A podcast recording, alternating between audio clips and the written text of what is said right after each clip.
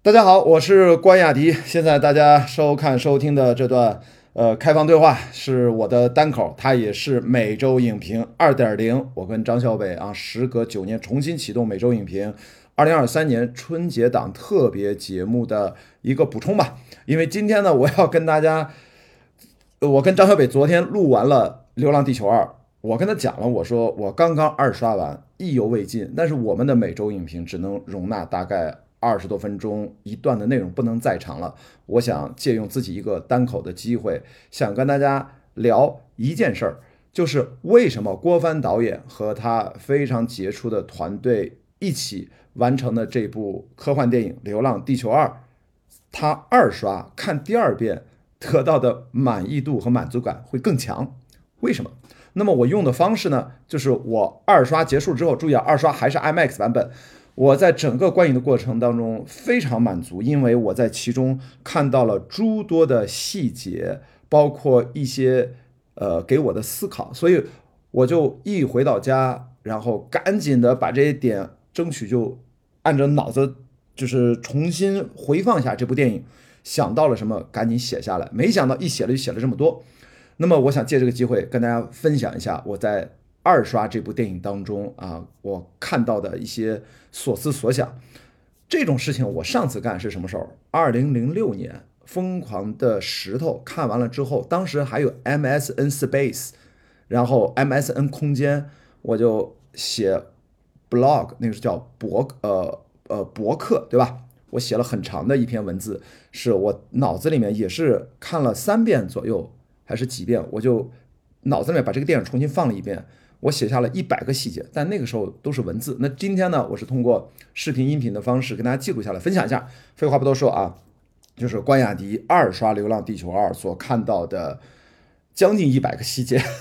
我也不知道有多少，咱们挨个来。第一个，OK，影片的序幕是一个好像是印度裔的生命科学家，然后他在讲述生命的数字化的内容，对不对？大家注意啊，在这个画面里面，呃，他在一个实验室的背景当中，是一个监控摄像头的这样的一个场景，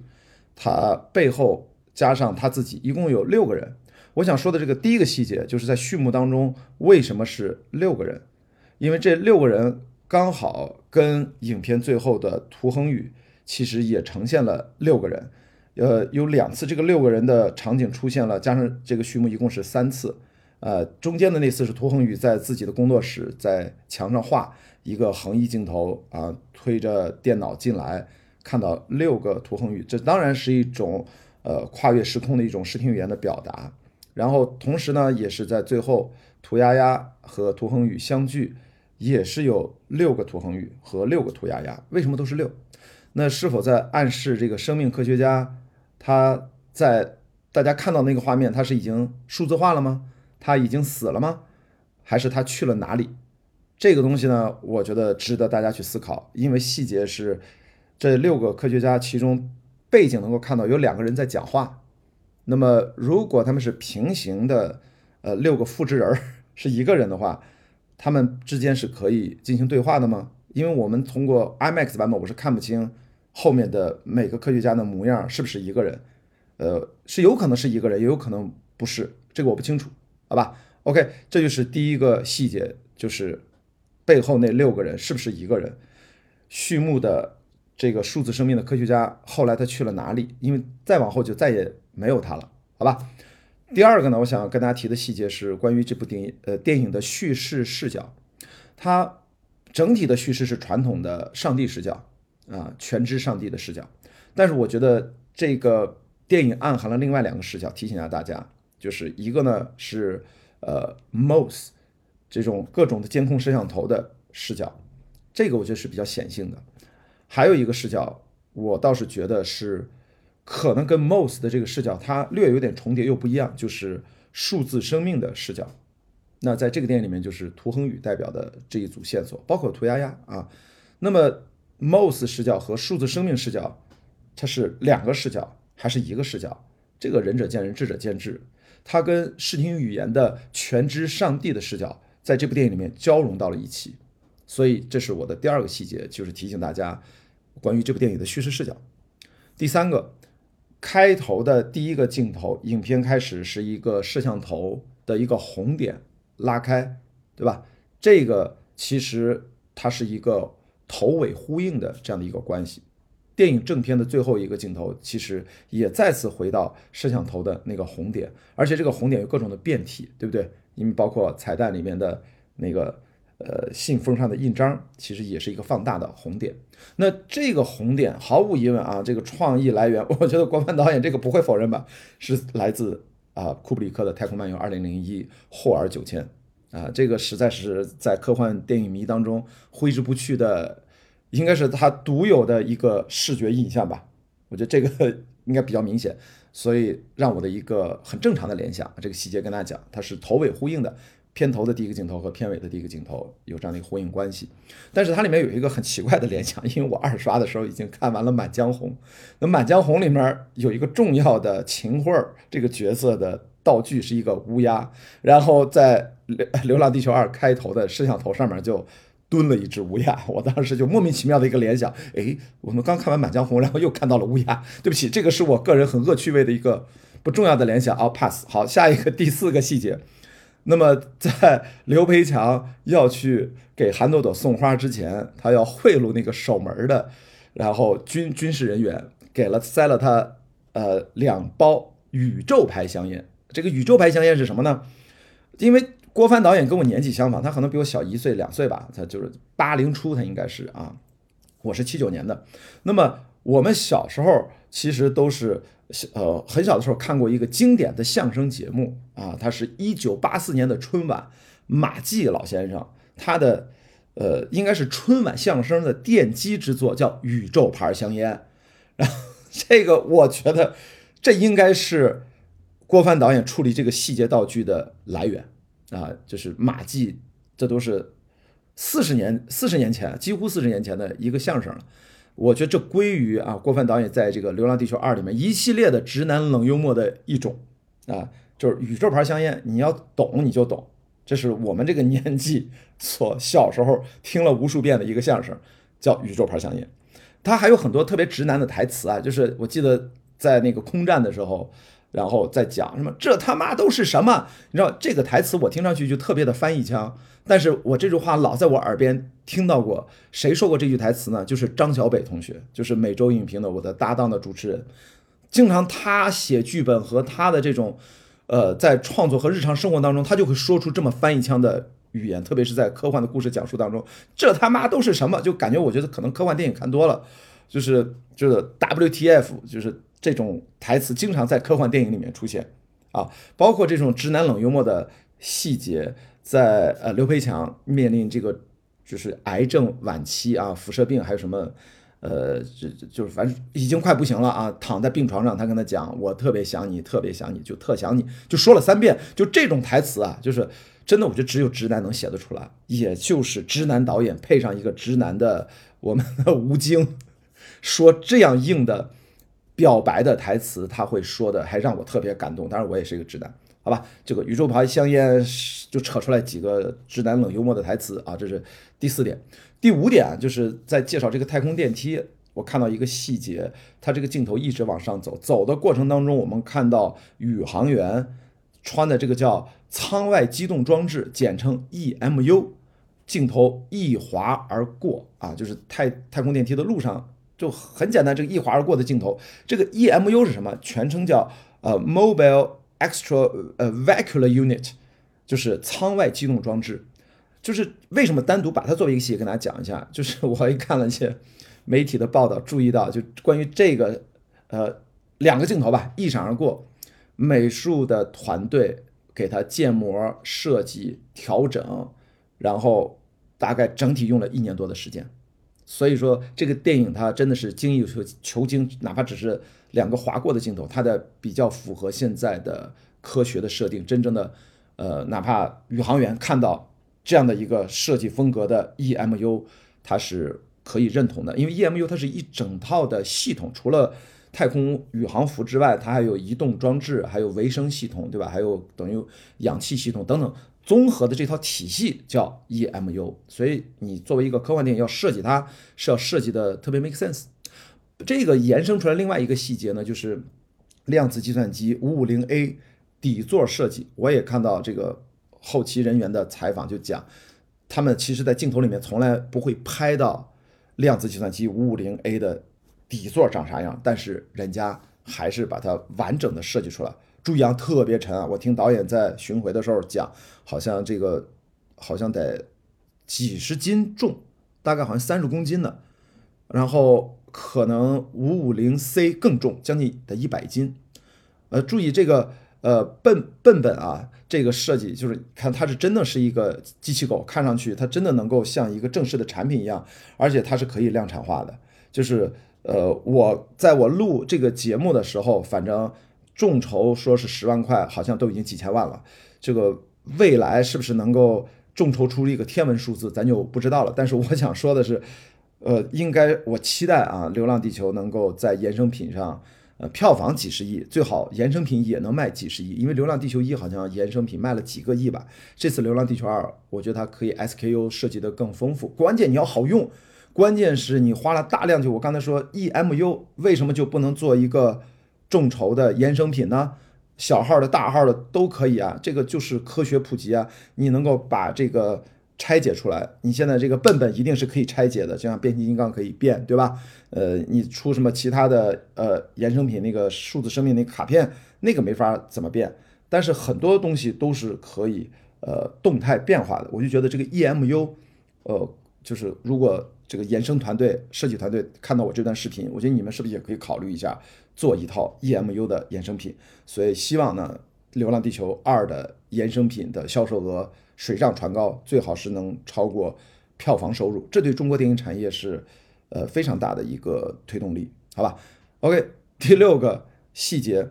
我们这个角色沙溢扮演的张鹏，还有这个俄罗斯的宇航员诺夫，他们俩在开头在结尾至少三四次提到一个王老师，就是他们两个人的太空训练的老师吧。叫王老师，这个王老师啊，其实就是我们的我的老师啊，这电影学院的老师叫王宏卫，就是影片的剧本顾问，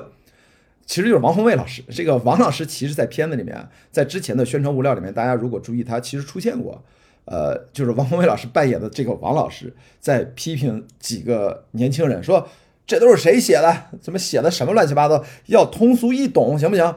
然后批评了一通之后，底下有人突然回应说，王老师。这这段是您写的，然后这样的又是一个冷幽默，又是特别直男的冷幽默，好吧？但是这段就是没有放到正片里面，把它删掉了啊！我觉得删掉就删掉吧，啊，这个也也也不是那么好笑，好吧？但是跟大家讲这个，我我猜啊，我没有跟郭帆确认过，呃，王老师应该就是王宏伟老师啊。好，第七个细节，这是我自己认为是为数不多的《流浪地球二》里面的一个小错误，是。字幕的小错误，还是一个英文字幕的小错误，到底是什么呢？就是这个英文翻译中文字幕的对白，那个英文翻译错了。这句话是沙溢扮演的张鹏，然后太空站不是坠落嘛，在坠落的过程当中，这个这种这算是各种的自动航行器在轰炸基地。然后张鹏开着战斗机跟诺夫一起在跟这个被遥控的这个自动航行器在机群在进行呃空战。这个时候，张鹏说了一句话，跟诺夫说：“赶紧摇人儿啊，摇人儿！”他是东北人啊，摇人儿什么意思？摇人儿在这个地方，他指的是赶紧呼叫增援，叫援军啊。这个是东北街头干架的常用术语，就两波咔要干仗了。这一看这波打不过对方了，就赶紧喊啊！以前有个有个行话叫扯货，叫撤退，扯货就赶紧跑，呃就撤。但是摇人儿就说赶紧叫后援，赶紧把那什么各种的哥们儿没来的赶紧叫过来。这个是东北街头干架老说的，或者找谁来帮忙叫摇人儿。为什么呢？他是最早那个电话机啊，记不记得要打电话就是嗯摇摇喂喂喂喂，就是。它是这么个意思，就是摇人是从老电话机来的。那么，但是在这个电影里面，它的英文字幕，我看第二遍的时候看到他说的什么？Shake them off，Shake them off 是什么意思？叫摆脱他们。所以他那个镜头，他说赶紧摇人啊！其实他说懦夫其实正在被人锁定了。那么这个英文字幕的翻译者在看到这段中文字幕的时候，我猜呢没有跟导演确认。那最终呢，导演组检查这个英文字幕的时候也忽略了这个意思。那么英文的意思指的是说让懦夫赶紧摆脱那些呃，我就无人机的对他的追踪。实际上。真正的张鹏讲这个摇人，不是指让懦夫摆脱追踪，是让懦夫赶紧呼叫增援。因为过了几个镜头，马上就呼应到了张鹏的这句话的真实意图，就是真的增援就到了。然后他说啊，增援终于到了，其实就是呼应他自己中文台词那个摇人儿，好吧？这就是一个小小的英文字幕的。呃，我认为，我个人认为是一个翻译的失误，因为很多南方的电影观众可能不知道张鹏那个摇人什么意思，所以你直接看那个英文字幕其实也无所谓，好吗？呃，那个时候那英文字幕该怎么翻呢？就是应该比如说呃，call back up，call back up，对吧？呃，reinforcement 是吧？都可以，对吧？好吧，这是第七个细节，第八个是太空站坠落，呃，张鹏代表的这个空军啊，就是。呃，其实也有被击毁的战斗机，对吧？我在那个画面里面能够看到一个细节，就是空中有好几个降落伞人员，就是弹射，叭弹出，因为那个可能击毁人未亡，那么这个驾驶员就会嘣就弹出来，所以在这个画面你是能看到有人在那个开着降落伞的，就可见啊，这个在这个场景视效镜头的设计当中，这当然不是实拍的，那个那他不可能拍一个实拍的降落伞，我猜是数字化的视效。达成的，但是这个效果你想到了，就是在这么混乱的，就是几千人的空战过程当中，然后还有人考虑到跳伞，而且他还给画面给给到你还不是一个人，至少我看到有两个人落伞，是不是还有两个以上？我没注意，好吧，这是第八个细节。第九个呢，就是这个太空站的危机刚结束，然后空镜转场镜头，然后旁白就介绍。有两个细节数字我记得很清楚，就是死亡人数三千五百二十一，受伤人数五千一百三十七，精确到个位数，精确到人。那么一方面我就体现两点这个细节，就是关于人文精神，就是我们这导演的创作他是关心人的，他既然他剧本里面要有这个细节说死亡人数啊、受伤人数，他就不可能给一个虚数，要给一个特别具体的。那么第二个呢，要符合这个科幻片的设定，至少在那个时候。人工智能系统，呃，整个电脑系统可能非常发达，那么对于伤亡的统计非常快啊，因为它不是事后很久，就是镜头几个转折，可能这个危机刚一结束，伤亡就已经精确统计出来了。这个也算是一个科幻设定吧。所以从两两点，好吧，就是另外一点就是，我觉得这是主创的一种人文关怀，对于伤亡是精确到人的。好，第十个细节就是刘培强啊，就是二十一岁的刘培强。啊，年轻的刘培强啊，这个 de aging 的问题我们一会儿再讲啊。他进入到训练基地呢，他这个细节就是他这车的人跟张鹏穿的这个老教官明显的是两套衣服，然后这个是很正常的一个细节了。但是他后续的有个细节蛮逗的，就是他们即使进入到这个训练基地，他们也是走不同的安检通道。哎，就是这个不只是衣服的设计不同，他在呃排队往前进去的时候，也是按照这个自己的身。身份不一样，走不同的通道，哎，两个人还进行交流，哎，说那个门框机器人还跟他互动什么的，我觉得就这些都是，我觉得导演的思路都是非常清楚。就现场可能这事儿归我不知道归执行导演还是归谁，好吧？就是这也是一个呃有点小意思的一个细节啊。那么在呃下一个细节，第十一个细节啊，这个是我觉得值得跟大家提一下。我在呃昨天跟张小北录这个《流浪地球二》，是他提醒了我，就是后面有个训练场射击无人机训练镜头。那个镜头在青岛流亭机场拍摄啊，我的家乡是青岛，青岛流亭机场是我小时候飞的最多的机场，现在换成了特别远的胶东机场，我能不去就不去。我北京回青岛尽量坐高铁，最快速度三小时，已经可以取代飞机了。好，给闲话扯回来，青岛流亭机场北纬那个三十多度啊，但是呢，在那场戏，因为它的那个设定是在加蓬首都啊，利波维尔的经度啊是什么呢？是北纬零度二十三分，东经九度二十七分，那么。这个时候你要拍一个中午的大太阳的这个呃光照的感觉，那么太阳的高度角度给人带来的那个迎面的这个面光效果不一样呃，当然这个我是听张小斐跟我讲的，现场搭了一个巨大的灯阵，模仿赤道这个纬度，就是北纬零度、东经九度的这个点的中午的日照的效果。我觉得能考虑到这一点，我觉得其实就是两三个镜头的划过，可能我觉得这个是值得大家去，我觉得去思考。呃，他真的就为了两个镜头这么折腾？因为你要知道，我们还原一下拍摄现场，虽然大家在里面看到吴京拿着很重的那个枪啊，那个还有个细节，就是这个枪非常重，但是那个枪得三十三十多斤，反正总之可能不止三四十斤，反正特别沉，因为速度太快了，要完成这个打磨就来不及更换更轻质的材质，但是要保证结构的完整性，所以那个枪特别沉。所以举这个枪拍的时候，这场戏我估计怎么着也得拍个半天啊，就或者一天内啊拍完。那么他拍的时候，他的镜头啊、角度，其实他素材应该是拍的很多的。所以因为不知道最后这个用，因为虽然他们有详细的分镜头，但是他们也尽可能拍的有富裕，所以他要为这场哪怕只有两三个镜头划过，但是为了后期剪辑的可选择性，既然都是要半天儿，所以他要尽可能的把这些细节都做到位，所以不能只是按照大家看到的这个结果来评判啊，这么一闪而过的镜头。包括刚才那个 EMU 是吧？一闪而过两个镜头，为什么要花那么长时间去准备？对不起，这其实是一个工作态度。我觉得，呃，我觉得这也是郭帆和他的团队非常幸运，可以用这种精益求精的方式来拍电影，好吧？就是这个无人机的镜头，在美中影评《流浪地球二》里面，张小北他也解释过啊，大家也可以从那个短片里面听听他的呃解释。OK，这紧接着引出下一个细节，第十二个细节就是关于这个背景知识啊，就是因为我刚才说了，加蓬的首都是利波维尔。这个加蓬啊，这个是一九七四年跟中国建交，它是在中国最近这几年推动这个“一带一路”啊的这个战略是一个重要的合作伙伴啊。这个跟大家介绍一下，为什么要放到加蓬，这个也能够跟我们的真实的现实的生活它能够有一个呼应。好，第十三个细节啊，就是到了这个太空舱，然后它的零二号的那个太空电梯那个客舱里面不是遇到这个反派嘛？啊，注意这个反派那个光头啊。倪腾 是我的好朋友，我回头可以跟他连个线聊一聊。我们生活当中有很多活动在一起，这哥们儿特别逗啊！这哥们儿是一个很好的呃私人教练，呃，普通话其实说的特别溜。他说：“嘿，哥们儿，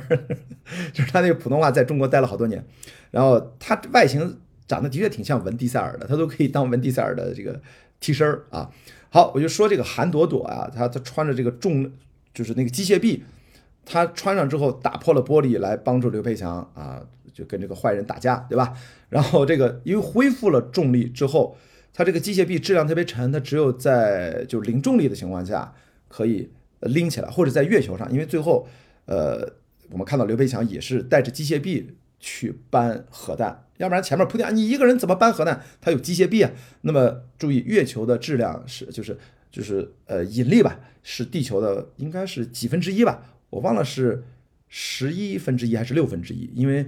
质量和重力它是不是一个参数啊？因为我还没来得及查，我就告诉大家，因为月球上它的重力是地球的几分之一，所以在月球上也是可以很轻易的穿上这个机械臂正常使用。而韩朵朵在这个细节里面，它已经降落了，已经恢复了地球重力了，所以咔那个身子板，别说它了，换成刘培强可能。就也举不起那个机械臂，那个机械臂不是在地球重力下使用的，所以它就被趴在了那儿。一开始可能如果观众你不仔细看，你可能不明白为什么它被固定在那儿站不起身来，是吧？把花给我，还在那喊，对吧？那是因为这个它非常尊重这个重力的规则，所以韩朵朵在那一刻是站不起来的。好，第十四个细节啊，就是是关于新闻播报，就是在。过场镜头介绍什么 BBC 啊、CNN 啊、NHK 啊，日本的对吧？还有中国的央视的新闻直播间。注意这些所有的媒体的名字，在这部电影里面都用的是真名。它不像好莱坞大片儿，一般都会编一个什么什么某某新闻网，它不叫 CNN，它可能叫 BNN，它不叫 BBC，可能叫 B BBN，随便它胡编的。这个到底为什么咱们这个科幻设定里面用的都是真实的新闻网的名字？这个我觉得可能是主创的选择，就为了增强这个真实感。这里面可能是不是会涉及到一些呃版权授权的问题？这个我就不知道了。也就是说，B B N 呃什么 B B B B C 和 C N N N H K 他们介不介意在一个中国电影里面呃虚构作品里面使用他们的 logo？这个是一个复杂的法律问题，这个应该是专业人士来回答。但是显然，既然这么用了，我们默认啊，这是导演的一种创作的思考。然后。还有一个细节啊，就是接这个细节的下面就是小字儿那新闻，然后有些是英文啊啊，有有一些就是日语咱看不懂，但有个中文的特别逗，因为我看第二遍的注意到，他说有什么不明海洋生物出现，好像巨大的一个什么软体动物啥啥啥的，就感觉这个潮汐变化了还是怎么样，反正就是海洋生物在发生一些变异。但到底其实他想讲啥，可能反正就是一个细节的铺垫。因为注意啊，就是我今天跟大家分享这些细节，都是呃基于二零零二零一九年四年前。《流浪地球一》，我曾经录过一段大概将近半个小时的一个视频，其中一个核心的观点就是我提出了这个叫高信息量电影它的价值。当然，现在郭帆导演四年后，他对于《流浪地球二》他的表达是高信息流电影，我是完全认同的。这跟四年前我其实呃发视频其实表达的是一个意思。所以在高信息流电影，它的每一帧的画面都是可以暂停下来去。观看都是有很多细节在里面，都值得你去仔细观看的。所以我刚才说，哪怕是新闻直播间下面滚动的这个字幕条，代表那个新闻，你都可以看一看，都挺有意思的。这个并不是《流浪地球二》的独创，《流浪地球一》里面也是如此，也是在各种新闻画面里面底下那个新闻条也有。但是什么？四年我这次没有补看《流浪地球一》，所以我也不记得了。但当时我记得我是很清晰的看到的。好，第十五个细节啊，第十五个细节就是我们突然就转场啊，到了月球，哎，到了月球这个地方，就在影片当中第一次出现了我们的声音部门啊，就是王丹荣老师，呃，还有呃朱岩峰吧，两位呃声音指导，他们如何去进行在月球啊没有大气层的情况下，声音是很难传播的，他们怎么去进行声音设计，用电影化的手段来进行呈现。但这一点，我跟张小北在我们每周影评的《流浪地球二》那一段里面也讲到了，其实他们主要采用那种物体传导声波的这种声音效果来进行展现，因为又不可能全部都没有声音，那也挺奇怪的。就类似于呃，我之前给过张小北一个骨传导耳机，也感谢这个品牌啊，送给了我好几个，我都让我去送给身边的朋友，我就给过张小北一个。所以他我们耳朵啊 这个功能，因为我这次青岛回老家，我的。有一个发小，他有一只耳朵听力损失了，他呢，呃，通过针灸恢复了一些，他就告诉我，这是他亲身的，他研究这个他就明白了，他说，就是一种我们耳朵听到声音有两种方式，主要的两种方式，一种是通过空气传播，一种就通过呃骨骨传导。空气传播是因为神经问题还是他血管什么不通，反正总之是也不太通畅。空气传播那块儿，他的有一只耳朵听力几乎都听不到了。但是如果他戴上骨传导耳机，他那个耳朵是没有问题的，好吧？所以就告诉大家，我们的耳蜗这个里面的这个就是接收声音信号，一种是声波传动，一种是通过骨骼，我们这个骨骼来呃来传动声音，都能让我们的，就是说明他耳朵里面的神经是正常的，只不过说是空气传导的这部分，我这个发小同学出现了问题，所以有有了这个认机制的认知，所以你再来看这部电影呢，你就明白我们。《流浪地球二》在所有的月球上，不是在月球基地房间里面，而是在月球的地表面，所有的画面视角、客观视角的时候，它的声音设计是要跟地球上是不一样的，好吧？这个细节呢，从影片走到这一段的时候就已经开始体现，因为后来还有很多月球的呃场景，其实都遵循了这个声音设计的理念。好，呃，第十六个细节，堪帕努斯环形山，因为。一到月球基地，嘣，打出一个字幕，堪帕努斯。堪帕努斯指的是月球上的最后核爆的那个环形山的名字啊。它是三十八亿年前左右吧，上下五五五千万年，反正波动，呃，就被撞击形成的一个直径是四十六点四一公里的一个撞击坑，巨大的一个坑。堪帕努斯这个名字是根据十三世纪的一个意大利的数学家命名的，所以大家就记住堪帕努斯。我觉得啊，这名字为什么打在那儿吧？我觉得是跟前面那个利波维尔啪形成了一个呼应。我第一遍看的时候，我脑子根本就，我第一次看到利波维尔，因为我不知道加蓬的首都是利波维尔，因为后来看到了加蓬，我网上查加蓬的资料，然后我才知道哦，利波维尔是加蓬的首都。我这地理知识不太行，然后再对应我们这卡帕努斯，就感觉从视觉上就还挺有冲击力的。好，紧接着下一个就是在这场戏的第十七个。细节非常重要，是叙事当中非常重要一个细节，就是马照第一次出现了，棒棒，马照和诺夫在登陆月球的时候，两人聊天嘛，然后这个时候诺夫就说：“哎，我要抽空要带你去参观一下，就我是什么地球之光，另外一个人类人类之光啊，人类地球之光，就是人类首次登月的那个登月舱在那儿，是吧？然后那应该也是俄罗斯人放那儿的嘛，留在那儿。注意啊，他这个还专门给了个镜头，他旁白是说：“我马照，我抽空就是我呃，不对，对不起，应该是是那个呃，跟那个对，是这个时候是马照，包括后来张鹏其实也知道这个登月舱的位置，所以给了刘培强最后逃生使用这个登月舱，其实做足了铺垫，而且还直接给了一个呃特写和大字幕提示，所以在后来。不管是马照还是张鹏，他们都是知道，就是诺夫提到的这个地球人类之光 的一个登月舱的具体地点，也是给后面铺垫，因为是通过诺夫发了一个坐标，让刘培强奔着那个坐标去，对吧？其实他去到那个坐标，发现，呃，张鹏没在那儿，其实是另外一个宇航员，呃，说法语的，然后但是在他不远处。其实那个坐标是那个登月舱的坐标，好吧？其实它在很早，在这个地方就做了铺垫。好，那下一个细节，第十八个细节，我们就聊一聊这个马照。这个细节呢，其实我觉得是这个人物设定，他的人物设定体现在一个非常鲜明的一个特征是什么呢？就是他的说话。他说话呢，语速快，无表情，无情感，像什么呢？像一个功能非常强大的。呃，语言表达非常流利的一个计算机，就是一个，你可以把它理解成长得是个肉身人的模样的一个计算机。呃，注意啊，就是这个好像大家就觉得有点奇怪，其实反而马照的这种性格在整个航天员里面是非常常见的。他是太空航天员的一个基本素质的要求，就是情绪稳定啊，因为呃情绪稳定，比如说啊，他用各种很奇怪的。呃，这种细节来呈现。一呢，就是呃，月球基地其实非常热，因为它系统可能空调系统坏了。然后当这些大家开大会的时候，各种人都是扇风，哇，穿那个 T 恤全是汗。哎，就是马照还穿着高领的宇航服，然后他也不出汗。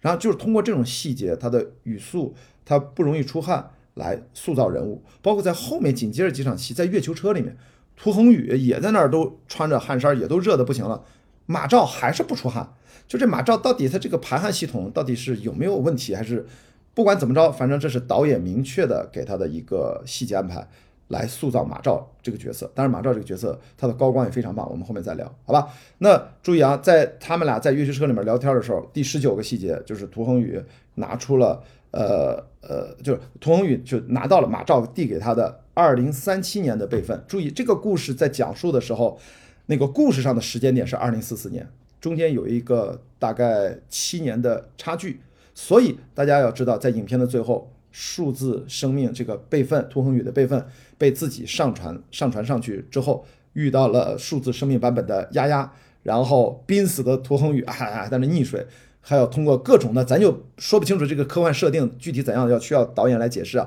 然后通过数字的丫丫的嘴快速介绍背景，跟着特别年轻二零三七年的涂恒宇说，现在是二零多少多多少年，二零五八年是吧，还是怎么样？就是呃，反正巴拉巴拉就跟他讲了一大堆。现在你要赶紧去拯救地球，拯救人类，好吧？所以说二零三七年，其实这个细节，这个数字备份在这个地方其实就又做了铺垫。好，下一个。第二十个我关注到的细节是在整个呃全人类的这个联合的大会，就有点就像联合国一样啊，就模仿联合国那么这个景儿里面。然后这个美国的代表呢，就跟周哲直，就是李雪健老师扮演的，就是两人窃窃私语，就是说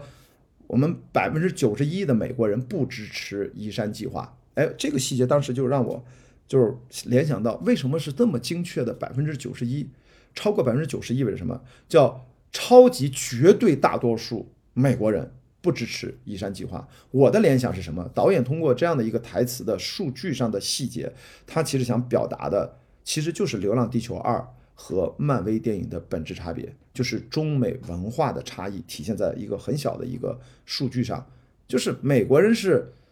不可能有这种。想象力更不容易会认同，觉得中国人疯了。我们要背着地球搬家，地球对于中国人而言就是最大的一块宅基地，对吧？我要搬家，连这个地一起带走，这对于美国人的认知是挺挑战的。所以在这个地方，导演安排的这百分之九十一，我觉得它是一种其实对自己的呃中国科幻文化的一种一种中美的差异的一种客观的认知。这里面也当然包含着一种自信力。我们就是这么讲这个故事，它就是科幻设定这么设定，你就是得接受。注意，科幻小说这刘慈欣写的这个科幻设定，你接受了它，你才能往下看。你要不接受，你这个小说你就扔了。嗯，呃，科幻电影也是，好吧？所以我觉得还是呃客客观的介绍，就是中美在文化上的差异，百分之九十一啊。下一个镜头切回到呃呃月球基地。这里面又有一个细节，二十一个细节啊，就是 Z 三风暴预警四小时之后到达，到了后面怎么就突然变成了 Z 九的太阳风暴？突然从 Z 三升到 Z 九，而且不是四小时啊，只剩一小时了。所以在这里面，人工智能就是未来的 Mouse 啊，就是他在里面是不是是他就是操控啊？就他后来他承认了，Mouse 的各种危机都是他制造的。那这种。其实他故意的，可能就想把这个五百 C 的这个电脑给你啊干掉，就让你不能正常的启动行星发动机的呃卫星发动机的点火，这都是有可能是 Mouse 干的。但是在这个地方，这个细节，它只是非常直接的从 Z 三四小时变成了 Z 九一小时，让你手忙脚乱，让你的那个电脑呃坏掉。没想到哎，人类还是聪明，跟人工智能算是较量了一下，五百 C 不让我用，我有五百 A。那五百 A 最后 CPU 不够，跟我瞎说啊！量子计算机不是 CPU 的问题，它烧了啊，那就是另外一回事儿啊。所以涂恒宇提出了自己的要求，我要加入未来版本，其实也就是 Mouse 的更高的一个呃角色的研发。从这个程度上，你也可以说 Mouse 就是要让涂恒宇用到五百 C、五百 A 烧掉，并且让涂恒宇加入研发，因为某种程度上，Mouse 的诞生，涂恒宇是起到了，他是。Mouse 的他爹其中的一个爹吧，如果整个科研团队都是 Mouse 他爹的话，不断的迭代研发人员，人类科学家当然算是 Mouse 他爹，对吧？所以涂恒宇是他爹之一啊。那下一细节就是二十二个细节，就是太阳风暴啊，也就是为什么最后他们都喘不上气儿，因为太阳风暴其实也击毁了这些涂恒宇啊、马兆在内的这些宇航员的宇航服里面的氧气系统，因为都是电子设备嘛，基本上就全都干掉了。这个太阳风暴就类似于什么呢？就是就是就是那叫什么？EMP 还叫什么？就是就是电磁辐射攻击，就是电子设备就全坏了啊！这是，所以我第一次看到那儿，我说，哎，他们怎么氧气怎么还喘不上气儿？他们不进来了吗？我看第二遍的时候，我就意识到，哦，他说的是太阳风暴对这个氧气系统的破坏。OK，好，第二十三个细节就是我们能够看到无处不在的摄像头监控摄像头的插入。不管是在这个所谓的联合政府大楼里面，还是在各种的场景里面，经常是出现了一个小危机，嘣儿就中间插一个冷冷的看着这一切的一个摄像头，里面有个小红点在闪。所以，我们从正常的电影的视听语言的角度，给这样的镜头都不是无意义的，给这样的镜头都当然代表了视角，代表了其中的一些潜在的信息啊，包括我们看到周哲直是不是有的时候还。跟着那个摄像头还对看了那么一眼，都是意味深长。所以，我们从这个地方也可以呼应我们刚才说，就是 Mouse 它是一个不断迭代诞生的过程。在这个过程当中，它与人类的命运啊，并不是完全的对立冲突，因为它自最后自己承认了很多危机是我制造的，但是也包括他也承认了。延续人类的最好的方式是毁灭毁灭人类，这个话该怎么理解？因为它的逻辑跟人类的思考是不一样的，所以这是这个电影，我觉得科幻角度做的非常硬核的一点，就是它其实在试图建立这样的全新的对于人类生命啊、对人类命运的一些思考，它就通过这样监控摄像头这样的视听语言，不断的安插在电影的。不同的位置，在不断的提醒观众去思考这件事情，这是一个非常棒的一个视听语言的一个设计，好吧？第二十四个细节，出现什么 NIO ET 七这样的一个汽车品牌，在背景的那个 LED 屏上，我第一次看我就看到了，但是我忘了那个汽车品牌啥，我我对电动汽车不熟啊，因为我到现在开的是十几年的一个老爷车，反正好像他们这是合作的一个品牌植入啊，我我也没有去查这个名字，但肯定是合作的，不然的话不会。直接给那样的一个画面居中那么好的一个画面，虽然可大概只有两秒钟还是几秒钟，但是这肯定是植入，好吧？因为后面那个植入链家什么的，就是那个房价，北京房价又跌了，就是这种冷笑话。看到那个链家的就一闪而过的那个大家很熟悉的链家的那个标识，对吧？也有啊，这些就是有几个点，因为可能还有别的植入，我就不容易发现了啊，不容易发现。好，第二二十五个细节，这个郝小西啊，就是周哲直的助手。他的手机屏保其实点亮了是他的一他儿子的照片，然后就说明他也是个妈妈，所以他对人类命运，他他的人物塑造就是他是一个母亲，他不是一个冰冷的一个工作狂啊，他不是马照，但是郝郝小西呢，就是他，据说他那个儿子，我看到有网友，我结果在网友真的脑洞大开，我这个真不知道，这个我不确认啊，我没有跟问过导演，我今天聊的所有的几十个细节都是我自己的思考，我是打算录完这段视频再去呃发给导演，可以跟他去求证一些，或者回头我跟郭帆争取约一下我们。呃，聊一次，我有很多细节的问题去问他。那么有人，我看到有人网友说，这是第一集里面有一个计算机专家，就是他妈就是郝小西，好吧？这个到底真的假的？这个回头问问吧。我只是看到一个网友，我觉得这是脑洞大开，是他看到了什么细节是我没有看到的。你知道，我二刷我真的不会看到百分之百的细节，这是不可能的，因为这个电影的信息量非常大。那如果有人是谁通过影片？第二集里面的信息，或者第一集，因为第一集里面是肯定没有郝小西的，他在第一集里面不会铺垫这个演员演郝小西的，好吗？一定是在第二集里面铺垫，他儿子有一个照片，但这个照片未来就是第一集里面那个年轻哥们戴眼镜那计算机专家叫什么我都忘了，这个是到底是怎么连接上的？这也是我的一个问题，好吗？第二十五个细节就是我看到的是一个手机屏保，第二十六个细节就是这个关于马照跟涂恒宇的一段对话，说这个丫丫的数字生命啊是在。自我迭代第四百二十五代的时候出现了自主意识，目前看到这个两分钟的生命是已经迭代到了九百一十五代，所以啊，我在这个地方就还是很具体，四百二十五、九百一十五，导演就是对这种数字生命的建构，它的想象空间啊非常精确，也非常具体。我觉得这是一种呃科幻电影的一种创造手法。呃，先其实看到导演采访说了嘛，其实这是未来历史的纪录片的创作方法。所以在这里面，只要涉及到数字，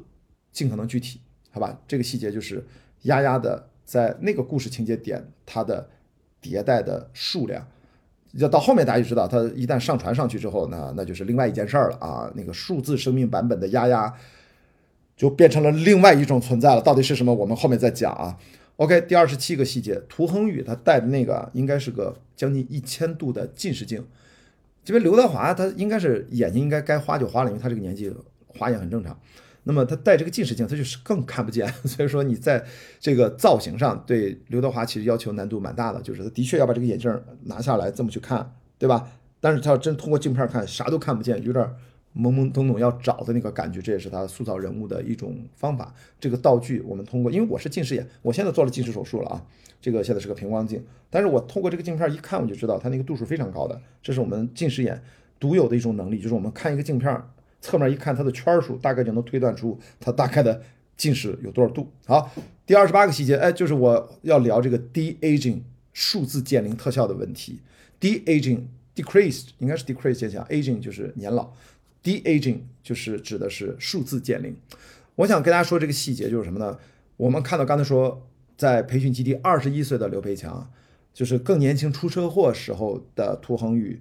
然后其实都是经过大量的数字减龄的这样的视效镜头，它是非常复杂的，好吧？包括呃，二零三七年的涂恒宇吧，应该跟车祸的涂恒宇应该差不多啊，就是呃差别没有那么大。全片这种数字减龄的视效镜头有多少个呢？应该有一千多个。这就是为什么导演我看他在接受采访的说嘛，全片其实大概有呃两千多个高信息流的视效镜头，然后其中就是一千多个一千多个叫 D aging 数字减龄的这个特效镜头。那么因为数字减龄有很多种的工艺流程方法，最后剧组选用的其实还性价比比较高的，就是数字建模与这个 deep fake，就是深度造假的这种数字技术。先去用人工智能的深度学习的算法去收集这几个演员年轻时候的图像，然后就是通过当然面部的这种捕捉，把这些数据混合到一起进行模仿、学习、再造，然后再建模、再生成，大家再然后再做进行再做替换，所以它并不是直接的换脸那么简单。除了这个换脸之外，还有整个在你建模的过程当中对皮肤。到骨骼中间很多层，因为它要控制表情嘛，它是很多层的建模，包括毛细血管那一层，他们都单独建模，然后再进行不同的指数的进行调整，才是大家现在看到的。所以说，大家看到的并不是年轻的吴京，年轻的刘德华，其实他其实要通过 D aging 的数字减龄特效，要为大家呈现的是年轻的刘培强，年轻的涂恒宇。这个跟年轻的吴京和年轻的刘德华还是有细微的差别的，好吧？所以这就是我觉得导演在创作思路的时候，他很清楚，他并不是直接把演员的年轻版本拿过来用，而是他要结合这个角色的设定往前推，他年轻的时候这个角色该什么样，那么用 Deepfake 数字建模就朝着那个角色的年轻方向上去建构。好，当然这个地方我也跟大家说了，就是有两千多个视效镜头，两千多个高信息流的视效镜头都非常非常贵，算起来也特别费劲。据说他们最后反正呃定版了之后，就是花了很多很多钱，都是租用这种叫计算农场这种东西，就是要把这个画面都要算出来。就全世界各地估计短时间内租了很多地方，要赶紧算这些生成这些特效画面。其中呢，数字减龄其实是很重要的一部分。好，那么紧接着这个呢，我就是就是正常第二十九个细节，我们就说一说这个李雪健老师的台词，他听到的这个音色，其实已经不是李雪健老师此刻，因为他他得过很严重的疾病，他说话现在发声都已经呃很困难了，呃不能正常的发声，所以他在表演的现场，其实可能只是他的那个原始此刻的他的声音音色只是一个参考，更重要的是。通过人工智能学习，其实也是跟 Deepfake 有点像，就是通过数字化修复出来它原本它音色正常时候的它的那个嗓音，然后对照它的这个台词，所以大家听到周哲直的台词声音，实际上并不是现在此刻李雪健老师他自己的声带发出来的，是数字修复出来的，好吧？这个，嗯。这个非常非常关键，这个也就是说，我们现在都知道未来的电影，呃呃，怎么说极端点讲，就是大家都可以数字化生成。呃，这个呃，这个是音色呢，嗯，我这么说吧，有一个网站啊，如果没记错的话，叫呃 podcast ai dot com 它就是 AIGC 是未来的主要的趋势。我们刚才讲的 AIG，其实 Deepfake 是 AIGC 重要的一些技术环节。AIGC 就是人工智能生成内容，这是一个巨大的未来的发展方向和一个赛道。那么我们最近不是说文字画图嘛，就是 A I G C 在图片上的应用，A I G C 在 coding 在代码上的应用非常非常普及了。然后 A I G C 当然会未来会在视觉上，在视频上会有更深远的应用，包括在 A I G C 的游戏，其中呢就包括 A I G C 的声音。那我刚才说那个 podcast A I 点 com，它其中就是用网上海量的已有的著名人物啊播客主持人的音色，用电脑人工智能生成了一段。根本就不曾存在过、没有录制过的一个播客，所以他采访的对象都是已经去世的一些人物，比如说第一集 Joe Rogan 对话了 Steve Jobs，第二集 Lex Friedman 对话了费曼博士，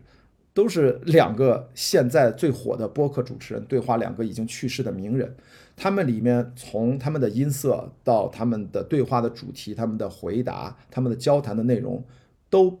都是音色是直接模仿出来的，内容是直接生成出来的。好，我们回到李雪健老师的音色这个地方，我们只是刚才我举的 A I G C 这个例子，只是用了 A I G C 当中的其中一部分，就是音色处理和修复这个技能。未来可能我们的科幻电影，我们看到的很多电影，在遥远的啊不那么遥远的未来，我觉得在我这一代人一定能看到，可能也都是 A I G C 生成。但这个也跟我未来啊不是未来，在此刻我的呃。呃，全日制的博士的相关的打算研究的课题有一些关联，所以我对这方面会比较关心。好，第三十个细节啊，讲的就是这个呃，月球卫星发动机点火倒计时的时候，它那个火石在第一集里面不是有火石吗？整个火石装载镜头的完整的机械结构的全过程的呈现，哇，我觉得我看到这儿是不是机械控们都很爽啊？就是就咔咔咔把它装进去，啪啪一一旋转，还有这个什么什么扭转一下运上来，放进去，咔再转再移过去，就整个啊，就是就是说实话，这要不是说这种机械控或者说这种真正的就发烧友的导演，他拍这组镜头，你说他给他给你的信息，他不是那么的所谓的叙事上的必要性，他给你的是情绪上的真实感和内心上的幸福力。这这都很贵啊，这些视效镜头那都是视效镜头，所以这个细节大家就看看，就是我觉得代表了它是很有代表性的一组镜头，就是给你没有人，就是一个火石怎么被装进去，要为这个卫星发动机点火做准备，哇，我就觉得嗯，这就是说《流浪地球二》是中国科幻电影史上不可越过的一个里程碑意义上的代表作。就从这些细节，它已经全面超越了《流浪地球一》。我觉得《流浪地球一》其实就是让人哇哦一下，但是还有很多可以探讨的东西，甚至它里面出现了这个呃洛希极限的数据上的错误，他自己也承认了，对吧？我觉得你是不是修复版什么蓝光碟是不是可以失效，把那个洛希极限那个错误数据给数字改一下，改对了它？但是到了《流浪地球二》这样的完全的就是事实上的错误就。出现的几乎没有。我刚才说了，也是一个英文字幕的，呃，就是翻译错误，摇人他理解错了，翻译成 shake them off，就是我觉得是有问题的。其他的我觉得没有什么错误。所以你看，他就在这种情况下，就这个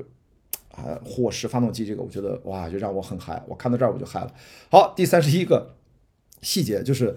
涂鸦鸦是全名，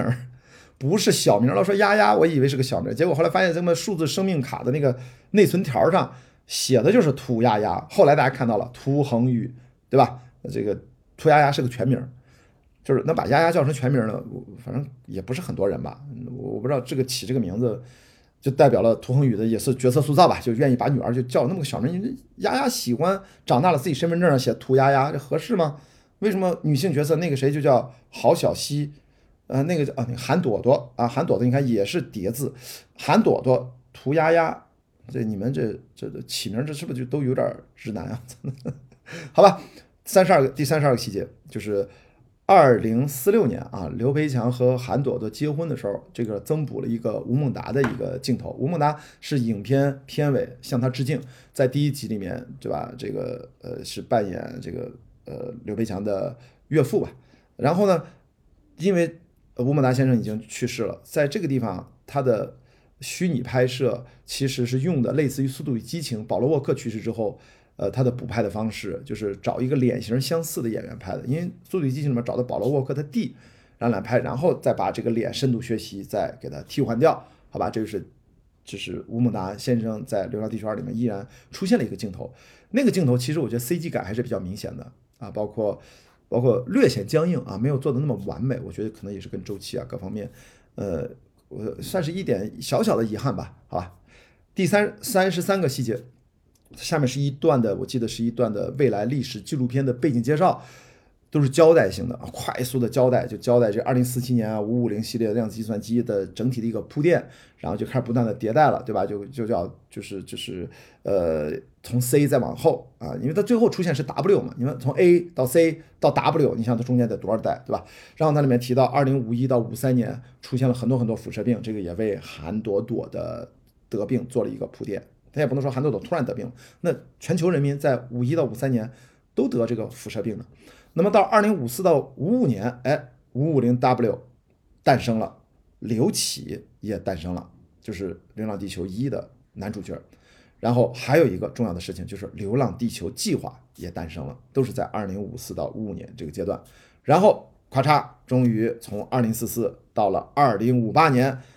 整个《流浪地球二》的故事进入到了第二阶段，所以这段背景交代幻灯片式的背景交代，呃，影片有两处，这是第一处啊，第二处后面会讲到啊。好，第三十四个细节就是 全片为数不多的，可能就这一个，还是就为数不多的几个没有任何视觉特效的镜头是什么呢？就是刘培强给韩朵朵啊病床前削苹果。就那个特写镜头削苹果，那个镜头是没有失效的。这个点我是跟张小北聊天，他跟我讲的。我觉得为什么呢？就是因为他们太空堡垒公司是要给《流浪地球二》做预告片，对吧？在做预告片的时候，他们要看工作版，看工作版里面去挑对应的这个镜头号的镜头画面进行组接这个预告片嘛。所以在看这个工作版的时候呢，他们就看到这个角落上有不断。转动变化的视效镜头编号，而且不同颜色、不同分类的。比如说刚才说了嘛，有高信息流的这种视觉特效，有的就是可能是低 aging 的这个数字减龄的特效，它不同种类。然后就看这个工作板的时候，看到这些数字镜头变化，啪啪啪啪啪一直在变，一直变，一直变，每个镜头都在变，几乎全片大部分都是视效镜头。然后哎，就看到了一个，哎，怎么没编号？一看是这个 削苹果的镜头，所以。这一点是可以告诉大家，这个镜头肯定是没有，肯定可能还有略微的其他的几个画面是没有失效的，那我就不知道了。所以跟大家第三十四个细节就讲这个全片为数不多的没有失效镜头的画面。刘培强削苹果。第三十五个细节就是，呃，一条更高维度的，就是我前面说几个叙事视角，其中之一就是我觉得 MOS 是一个视角，树的生命又是一个叙事视角，对吧？我前面提到了，那么更高维度的传递的提示人类命运的重要的线索的信息，它是关联的。比如说在影片当中这个情节，呃，中方我们开会的时候提出，一九八七年七幺零实验室啊给了一个二零四四四个数字，结果到了二零五八年。光学飞秒实验室又给了个二零五八零七六个数字，当然在影片的最后是通过在彩蛋里面大家也看到了，包括周哲直也提到了，又给了第三次这样的，不管用任何的这种方式传递这样的信息，可能就从未来传递给你的信息是二零七五二幺五，这个什么意思呢？就是年年月年月日越来越具体，越来越精确。可能是人工智能，在我看来，也可能是数字生命，不知道是一个谁。注意，这个谁指的不一定是人，是就是不知道是谁，他不断的一次又一次在自我迭代的过程当中，不断的给人类以暗示，而且暗示的越来越具体。好吧，这个细节到底意味着什么？我觉得，因为他说来很复杂，我简短在这个地方，我也不想展开太多，因为我也没有思考的很完整，它就是一个细节，好吧？就是信息越来越明确化。好，第三十六个细节呢，就是二零五八年六月二号，他们立起了一个月球的纪念碑，同时呢，也提出了这个月球的备用方案，当然被否决了。备用方案，但最后还是用了，对吧？就把月球给它内部的给它核聚变给它爆掉。但是在这个地方，我说这个纪念碑啊，呃，有两个小细节的联想，一个就这个黑方碑，我再次说。创意来源毫无疑问还是来自于库布里克的《太空漫游2001》，就跟我说那个红摄像头那个红点来自于《霍尔九千》一样。那么第二个呢，就是它上面的“为全人类”，它这样黑方碑上面一行字，用可能四五种语言，我也没细看啊，都翻译成不同语言。其中英文的版本叫 “For all mankind”，“For all mankind” 就是为了全人类的英文的意思。我一说 “For all mankind” 有一个我的联想，给大家推荐啊，一个呃美剧的名字就叫。For all mankind，它是一部很棒的架空的未来历史的一个美剧，啊，讲的就是如果这个这个这个就是太空战争、太空竞赛去月球登月，如果是另外一个版本会怎样？这个就特别像就是有另外一个科幻小说，对吧？菲利普 ·K· 迪克写过一个小说，呃，《高堡奇人》，如果二战然后这个轴心国赢了怎么办？德国、日本统治了世界怎么办？就是架空。平行推广另外一种可能性，好吧，这是就是借着这个细节，二零五八零六零二月球纪念碑，跟大家说说它的来源和推荐了一部美剧。好，第三十七个细节，其实就是还是这个直男冷笑话系列之肉馅月饼，就是你丫北方的，还是个老外嘴里面说说，就这种吧，就是还真的就是挺直男的啊，就是有人能 get 到，有人就觉得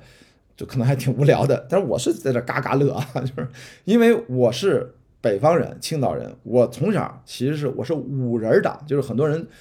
什么五仁月饼就觉得是什么地狱地狱这个厨房做的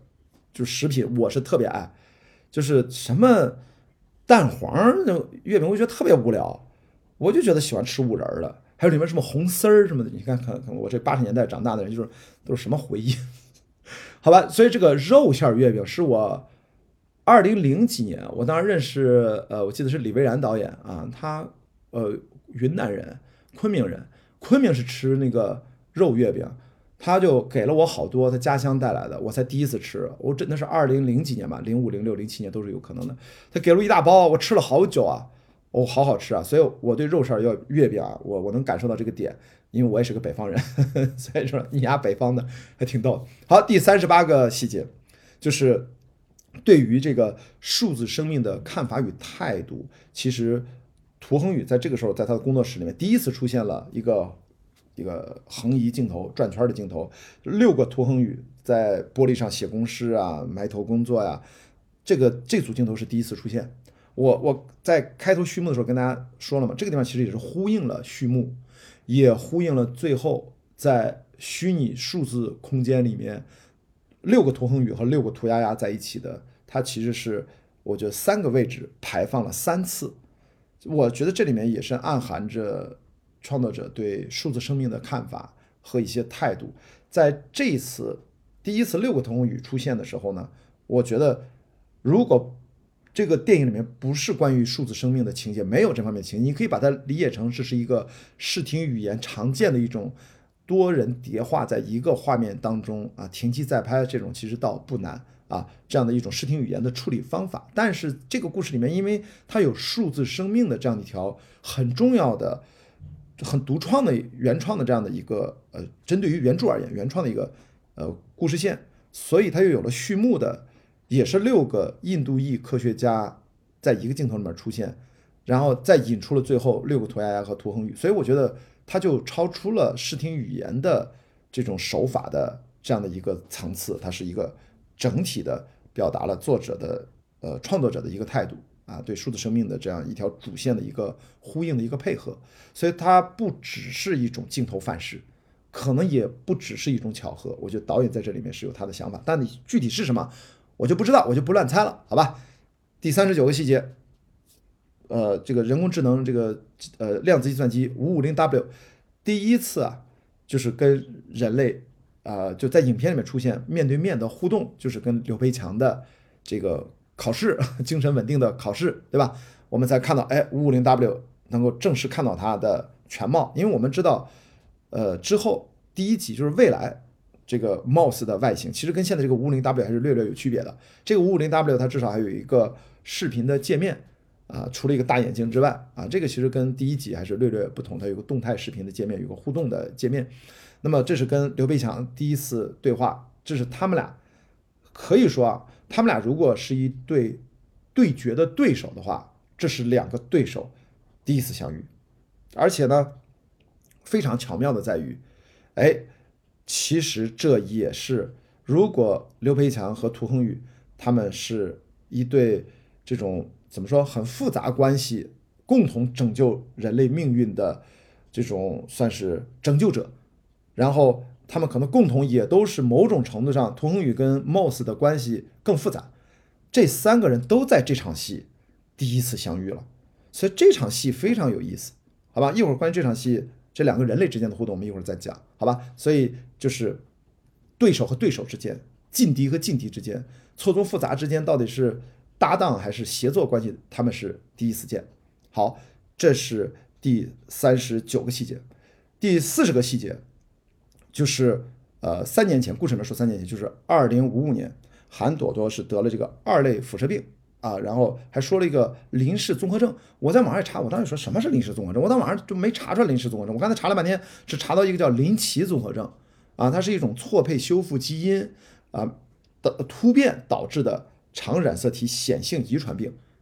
对不起，我也不知道我在说什么，我也听不懂，我也不是专家。总之呢，我就跟大家说这个细节，我关注到了二类辐射病，一类、二类什么意思？我觉得导演很有自己的一个阐述。然后林氏综合症到底是什么？应该是一个。就是反正免疫系统被破坏了导致的一个病吧。我们在接下来从第四十一个细节开始讲之前，非常感谢呃很多网友给我的评论区和弹幕的反馈，我要赶紧大家给我做了很多细节的纠正，我在这个地方要感谢大家，然后我赶紧也纠正一下，比如说大家看的非常认真，一九八四年的春晚。这个呃叫《宇宙牌香烟》，并不是小品的名字。马季老师的那个相声啊，不是小品啊，是相声的名字叫《一个推销员》。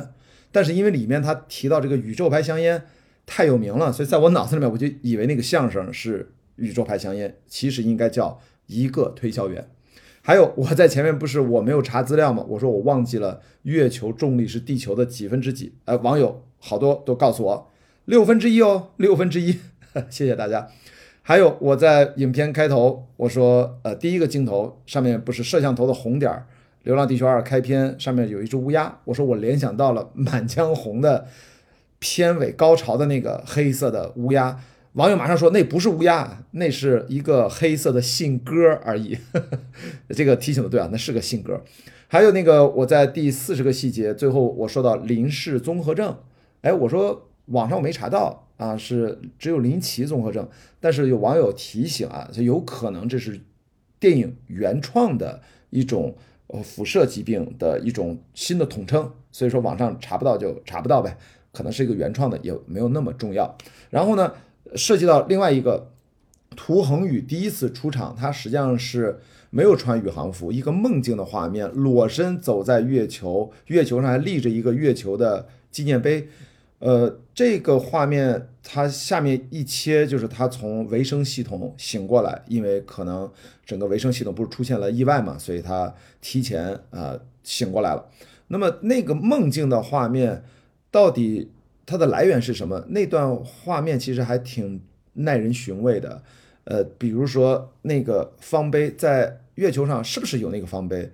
因为为了全人类，那个方碑实际上在后面。在大楼在地球上是立了这样一个方碑，对吧？我记得是二零几几年，反正六月二号有那么一个方碑。但是为什么它出现在涂恒宇的梦境里？它是一块方碑吗？还是两块？还是说月球上真的有过那么一块？呃，不然的话，为什么会出现在涂恒宇的梦境里面？所以说这里面我们很多信息不是那么清晰，我就不多猜了。好，还有一个呢，给大家说一下啊，在此刻我录节目的时候，的的确确我查了一下。我一直说希望，呃，《流浪地球二》，然后周边能卖得好。他们第一轮的周边的众筹和预售吧，呃，奔奔啊，数字生命卡呀，我身边很多朋友都有订啊。最后是第一轮是一点二亿人民币啊，暂时收官，赶紧生产吧。我相信后面大家的需求越来越越强烈，肯定还会再开放生产，对不对？然后我希望它能够也能有十几亿甚至几十亿的。衍生品的销售额，这才是中国科幻电影对整个电影产业推动的最直接的体现。好，还有一个细节啊，也都是大家跟我互动，终于跟我确认了啊。这个影片里的郝小西，他手机照片，我不是提到一个细节，上面有他儿子的照片吗？那个照片呢，的的确确就是呃《流浪地球一》里面的李依依这个角色，郝小西是李依依的妈妈。那么网友也给我指路了，是怎么来的呢？是因为。这扮演这两个角色的演员分别是朱颜曼姿和张艺驰，对不对？他们俩在微博上互动，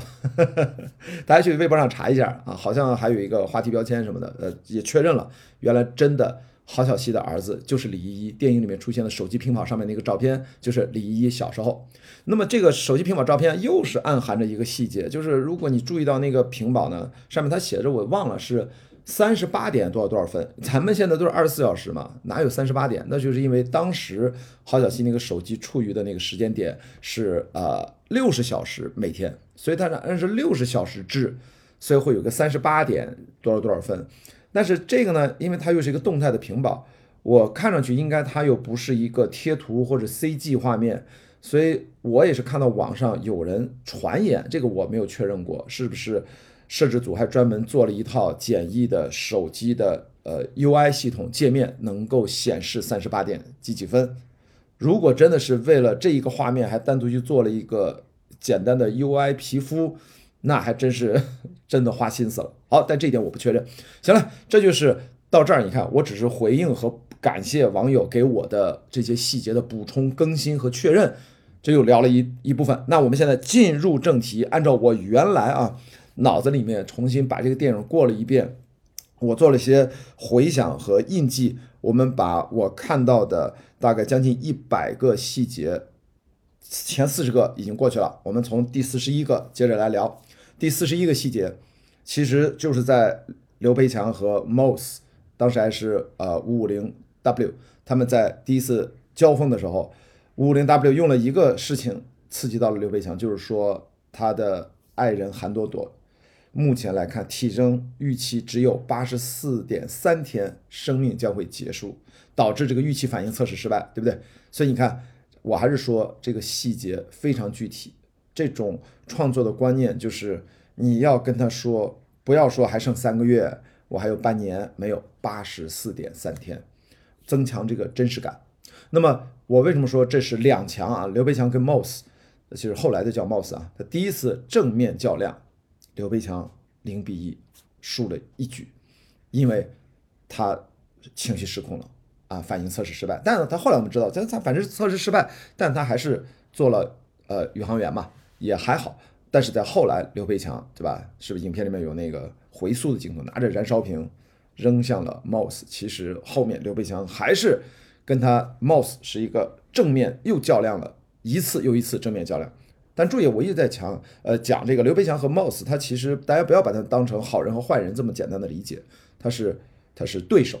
他是两股力量，他们很有可能啊，因为我现在不确定，都是为了呃从自己的角度，为了人类命运做出自己的选择。当然，刘培强作为呃家庭，他为了自己的家人，他有更人性的这一面。好，这是第四十一个细节，呃，第四十二。我觉得有一个还是这场戏啊，就是在涂恒宇和刘培强在真正的擦肩而过之前，在这个测试的房间，它有个单面的玻璃。其实他们俩在擦肩而过之前，第一次真正的在镜头上产生的交集，就是因为他的那句台词：“我只不过是想让家人活下去，对不对？”导演这个时候选用了一个面对单向镜子的一个反射镜头，透过玻璃让大家看到涂恒宇和刘培强的脸。叠化在了一起，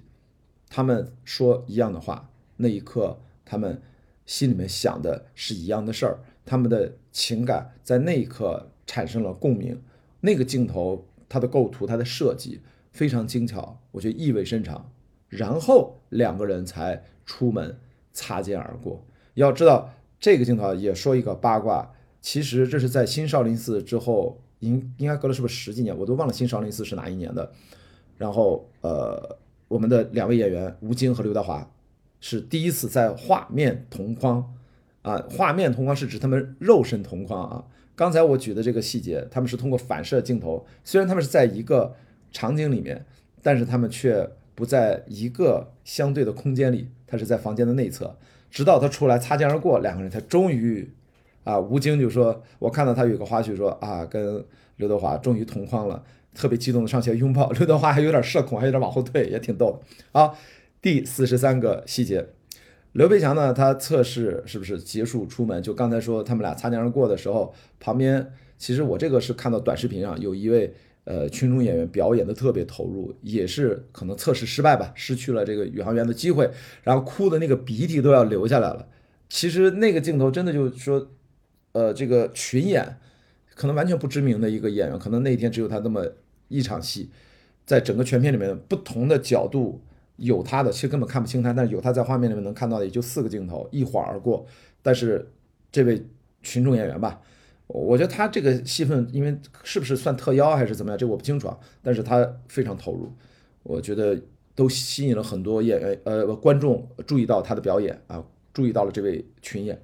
呃，至少我注意到了，我觉得很多网友也注意到了。呃，我看有些短视频好像推推送，特别还把它放大了，让大家看他的投入的表演。所以这个细节，我觉得也是导演对整个现场的每一位出镜的主要演员、次要演员和群众演员都在要让他们的表演要进行啊达到平衡。这是一部优秀电影很重要的一个标志。当然，这个到后面有更大场面的，比如说要核弹出列的那个三百多人的群众场面。那个其实也非常非常的呃协调起来非常难，但是我觉得郭帆导演还是在现场对群众演员集体的就群戏的把控还是非常认真，然后给出了很高的水平。这个大家平行跟不同的国产电影，如果有这种群戏的群演的，其实都是特别难的拍的戏啊，横向对比一下就知道了。好，第四十四个细节啊，刘培强去领这个补给。啊，因为突然又多拿了一袋水果，因为说他四四年立过功，当然他把这个水果转头又给了一个呃等待哈，在那个时候有等待乞讨的一个小朋友吧。我想说的这个细节是什么呢？我看到这个画面，我觉得哎，怎么这么眼熟呢？然后为什么嘛？这大冬天排队这么长，大家想一想这是啥？反正我不知道你怎么想，我一看这个，我操，这不是做核酸的吗？这个我跟你说，呃，现在想起来这个排队做核酸，大冬天那个挨冻，这每个人都经历过吧？每个人。你别说你没经历过，你你是不是中国人？你你你没你在国内没有经历过，就是排长队等核酸，或者说在冬天嘛，这个我我不太相信啊。就是大部分人都经历过，所以看到那个地方，我觉得啊，天哪！我突然想起了过去三年都发生了什么，主要是二零二二年都发生了什么。好吧，这个细节啊，就是完全我个人的一个联想。好，第四十五个细节，我前面说过吴京啊，这个演员就是他念这个直男的台词，我就觉得他特别呃妥帖，就他跟这些直男的台词就特别的契合。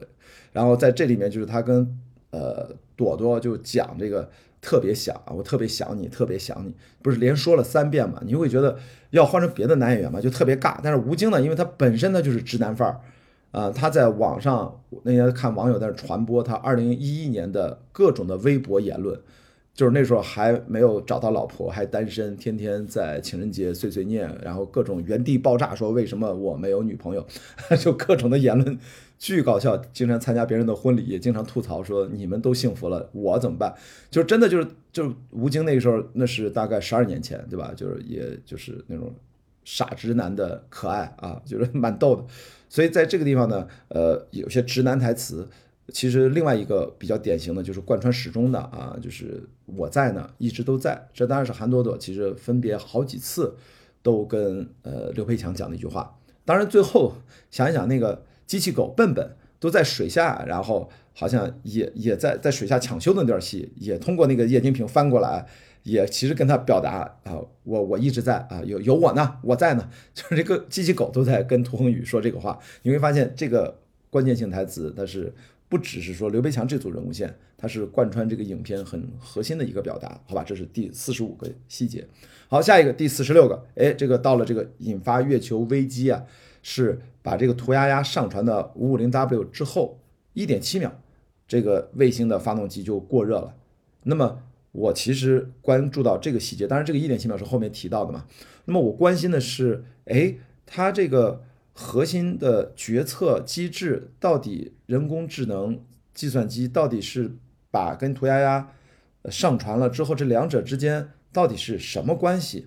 它一点七秒到底是怎么联动发生的？它应该显然是经过了联网。那么当时的那个版本的呃。智能计算机啊，量子智能计算机发展到什么阶段，以及跟涂鸦鸦上传它的它的不断自我迭代啊，几百代的这样的一个两分钟的生命体，呃，上传上去之后发生了什么样？就这些东西其实都特别值得大家去联想。但是我的确我的脑子对不起，真的想象不出来，我也不知道导演是怎么想。这个有机会其实都想去跟他请教，或者跟我们撰写世界观的小伙伴，还是导演，导演应该都很清楚了。但是在影片的快速的节奏当中。它就是直接引发了，好吧？它也没有那个空间全面展开中间引发危机的详细的因果关系链，这个靠大家去脑补了。我现在暂时脑补不出来，但是我觉得这是一个很重要的细节，好吧？算是我提出的一个问题啊，就是一点七秒之内其实发生了什么？好，第四十七个呃细节，就是我刚才前面提到了一点点啊，就是刚才说直男台词嘛，我觉得这里面是有一个核心台词的剧作写作技巧，就是你要。呃，细节要反复的重复，观众才会有印象。在脱口秀里面叫 callback，对吧？在剧作里面就是你要不断的重复，然后在可能是细节，可能是台词，可能是道具，可能是一个场景，可能是镜头的移动方法。它每一次重复都是在向明向你明确的传递创作者的一些思考。刚才我说嘛，就是我在呢，我一直都在，是不是不同的角色、不同的人物在不同的场景下其实都出现过啊？比如说还有。一个核心台词就是涂恒宇反复讲的，就是涂丫丫说：“呃，我要给他完整的一生，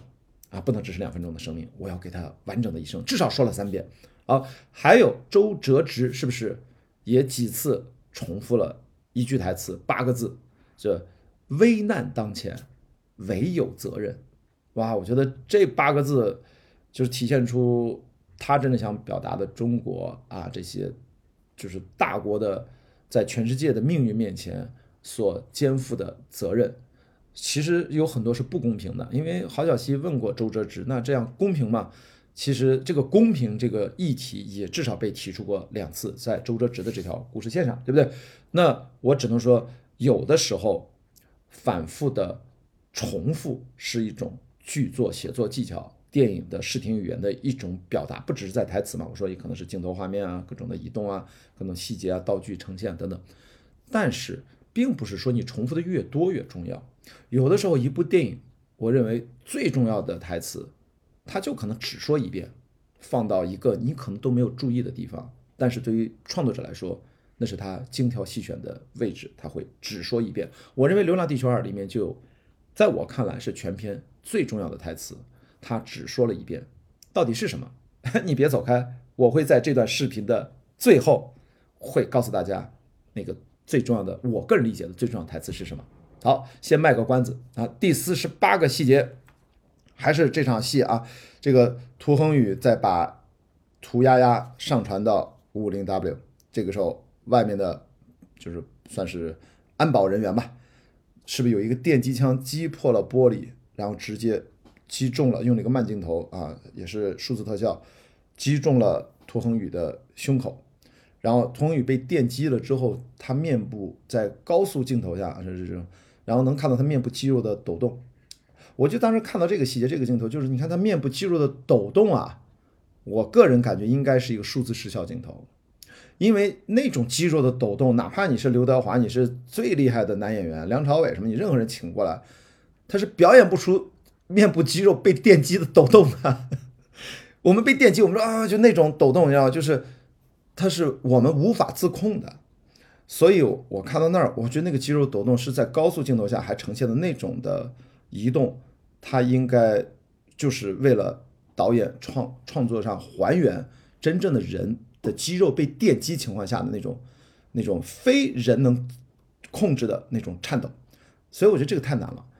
我我总不会觉得他会真的去电击刘德华拍下那个肌肉抖动，应该不会吧？所以我觉得他应该是个数字失效镜头，这个是我的个人猜测，好吧？OK，这是第四十八个细节，第四十九个就是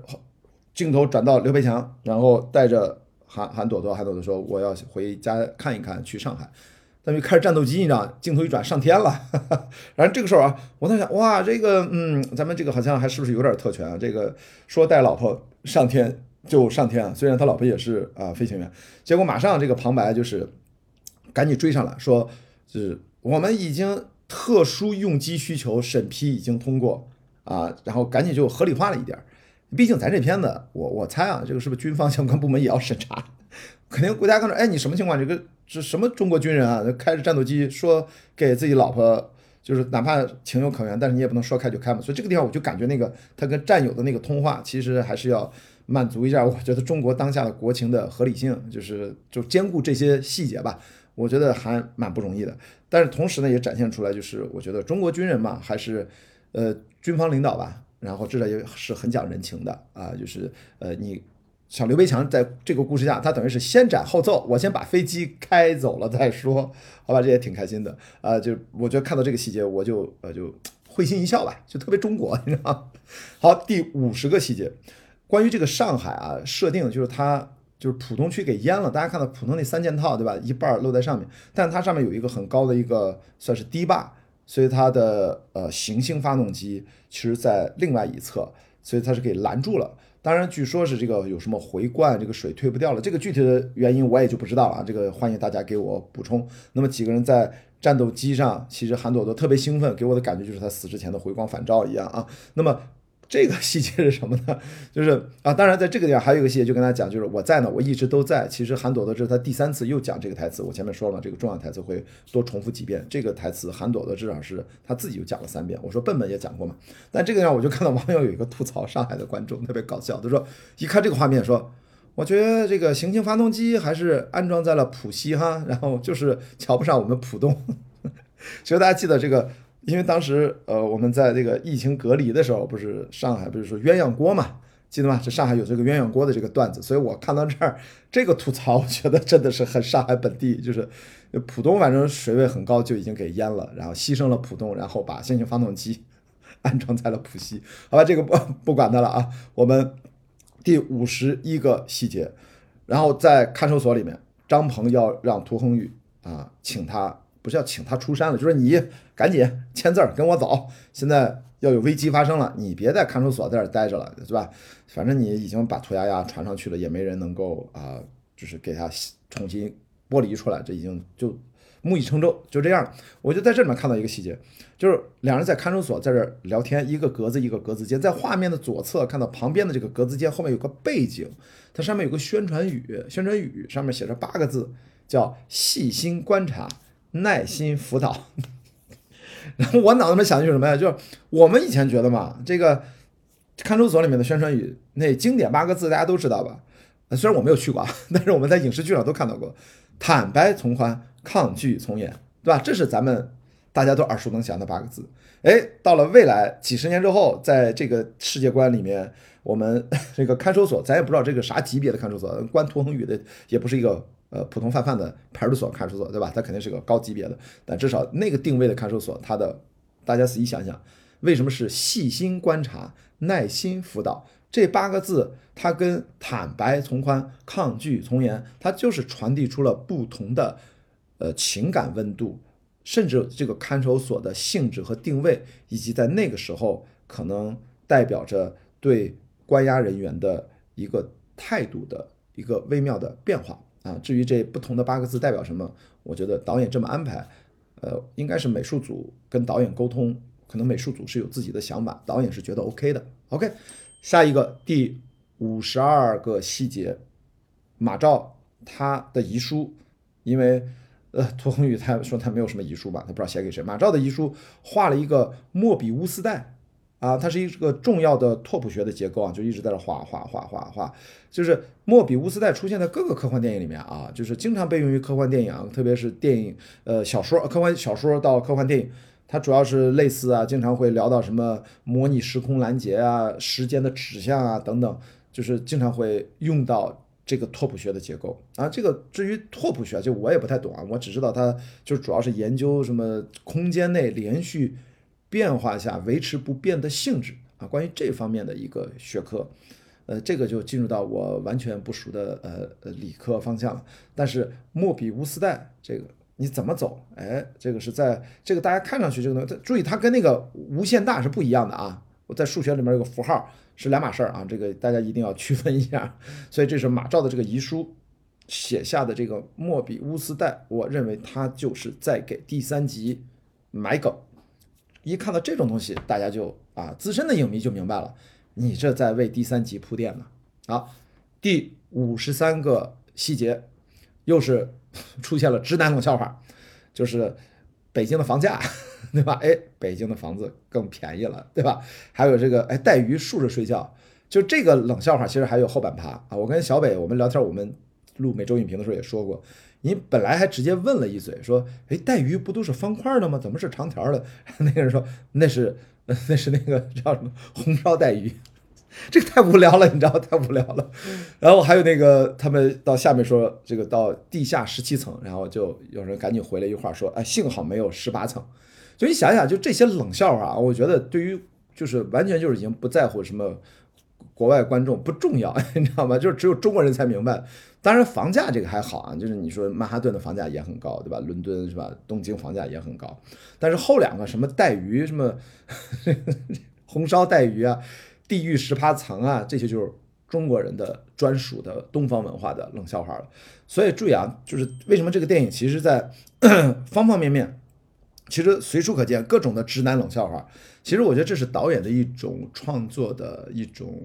方法，因为这个电影是个。呃，高信息流电影嘛，我们叫高信息密度电影啊，都可以啊。那么它其实一方面它的情节紧张，信息量大，世界观设定非常丰富，在剧情向前推进的过程当中，它其实是要用一些方法让大家的情绪做一些舒缓，做一些节奏上的变奏，做一些调整。那这个时候最简单有效的就是给你讲点冷笑话，做点搞笑幽默。这不是郭帆导演的独创啊，这是好莱坞大部分的电影，特别最典型的把这个东西用到烂的就是漫威电影，对吧？漫威电影甚至都影响到了 DC 电影宇宙。你本来是一个暗黑系的，哎，非要怎么是蝙蝠侠大战超人还是怎么样，就一定要故意搞笑，还是后面哪一集 DC 宇宙就完全被漫威拐带跑了，就四不像。所以这个东西呢，你用好了。其实就会很高级，你要用不好呢，也会很尬。但是最重要是要你跟跟你整体的影片类型、风格、气质、氛围，你要找到好的切入点。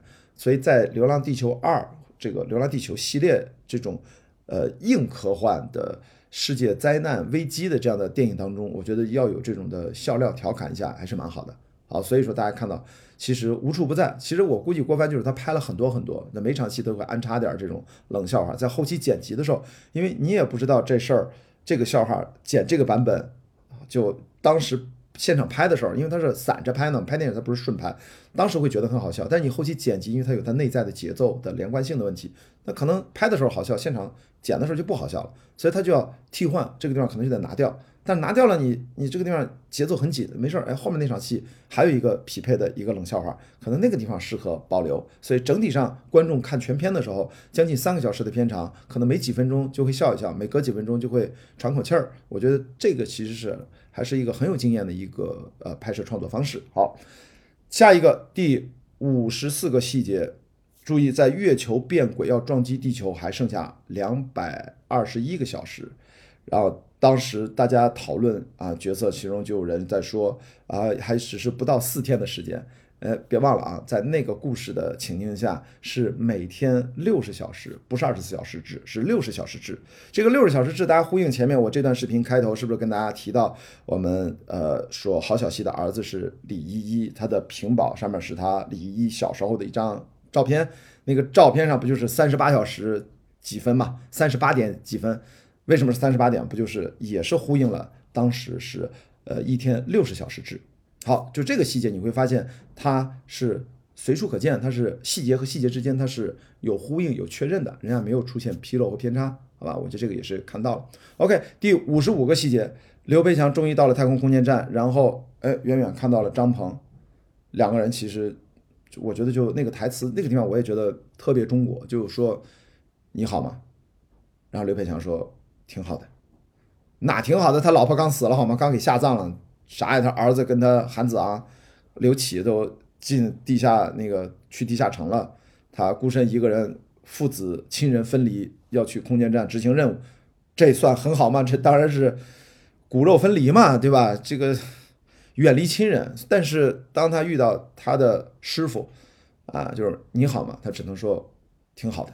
哎，这个就是报喜不报忧嘛，这是中国式的非常经典的。大家出门在外，当北漂、上漂，随便漂在任何的大城市，你从小地方出来，然后或者远离亲人，每年逢年过节中间大家电话问候或者见面回家过年，经常会问的这种经典的中国亲人之间的问候，就是你好吗？啊，挺好的。然后在这个地方，就是很多人会说这个地方特别好莱坞，我觉得没有啊，我觉得非常中国呀，就是就是两人就啥也不说了。就是他俩也老久不见了，对吧？张鹏和刘佩霞就拥抱在一起，但是处理这个细节是一个缓缓的全景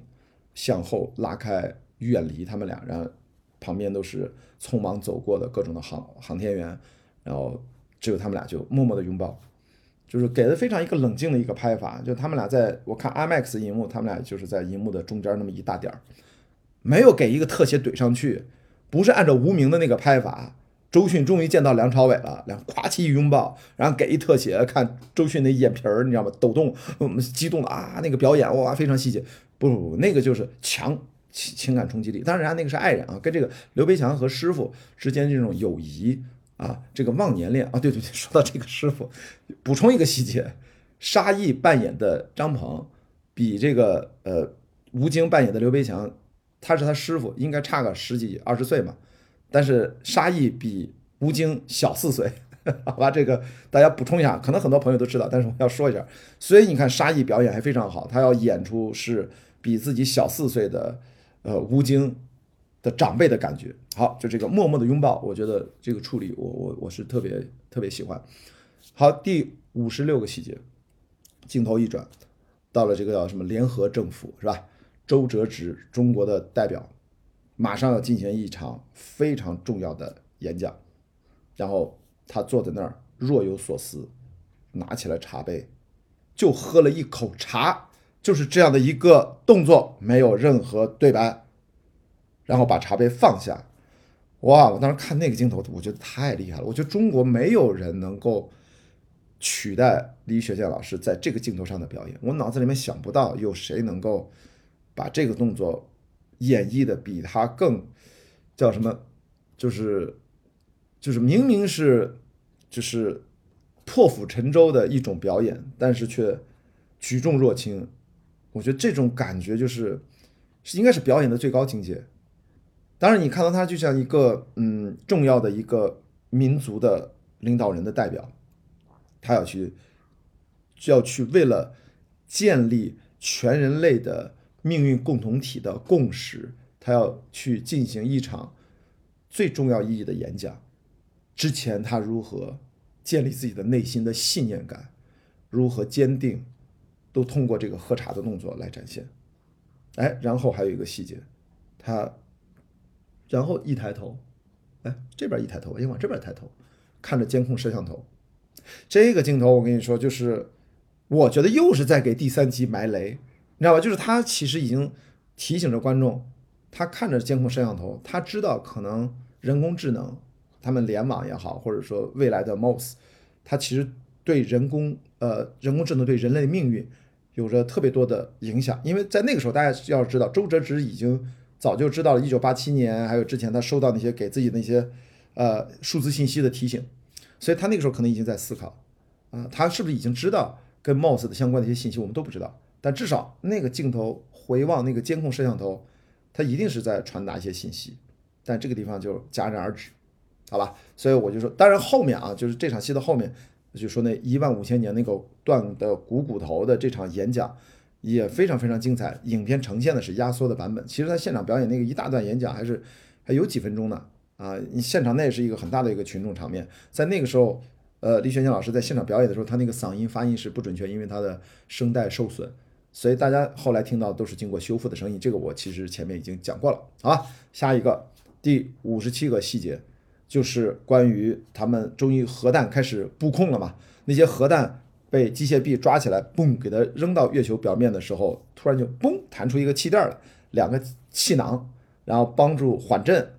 呃，落在月球表面。注意那个重力啊，只有地球的六分之一。然后砰一重，然后它摆平了之后，啪，自己再弹开。就是这种核弹的着陆的这种缓冲系统，一是有这个意识。你总不能咣咣咣的嘛，因为你知道在极短的时间内要布三千多颗核弹头啊，你肯定是他们是要算过，是最有效的、最快速的机械的方式，要位置精准的投放的方式是什么？然后这种着陆系统就显得非常有必要。当然，具体怎么论证的咱也就不知道了啊，因为这都是世电影世界观的一部分。但是这个细节让我就觉得，呃，这个想法他是考虑到了这个东西，他不是他妈就是就跟我们那个。飞机是吧？扔行李一样，从那个机舱到了，你就这样看着，他那行李那机场工作人员，嗯，扔，走你，走你，就胡乱扔，没有胡乱扔，人家这个就是小心易碎，这是核弹，虽然是地球重力只有六分之一，但是它也要让轻柔的让它降落，嘣，弹掉。好，这个细节我觉得非常有趣啊。第五十八个细节，哎，这个就麻烦了，就是刚才说这个弹头。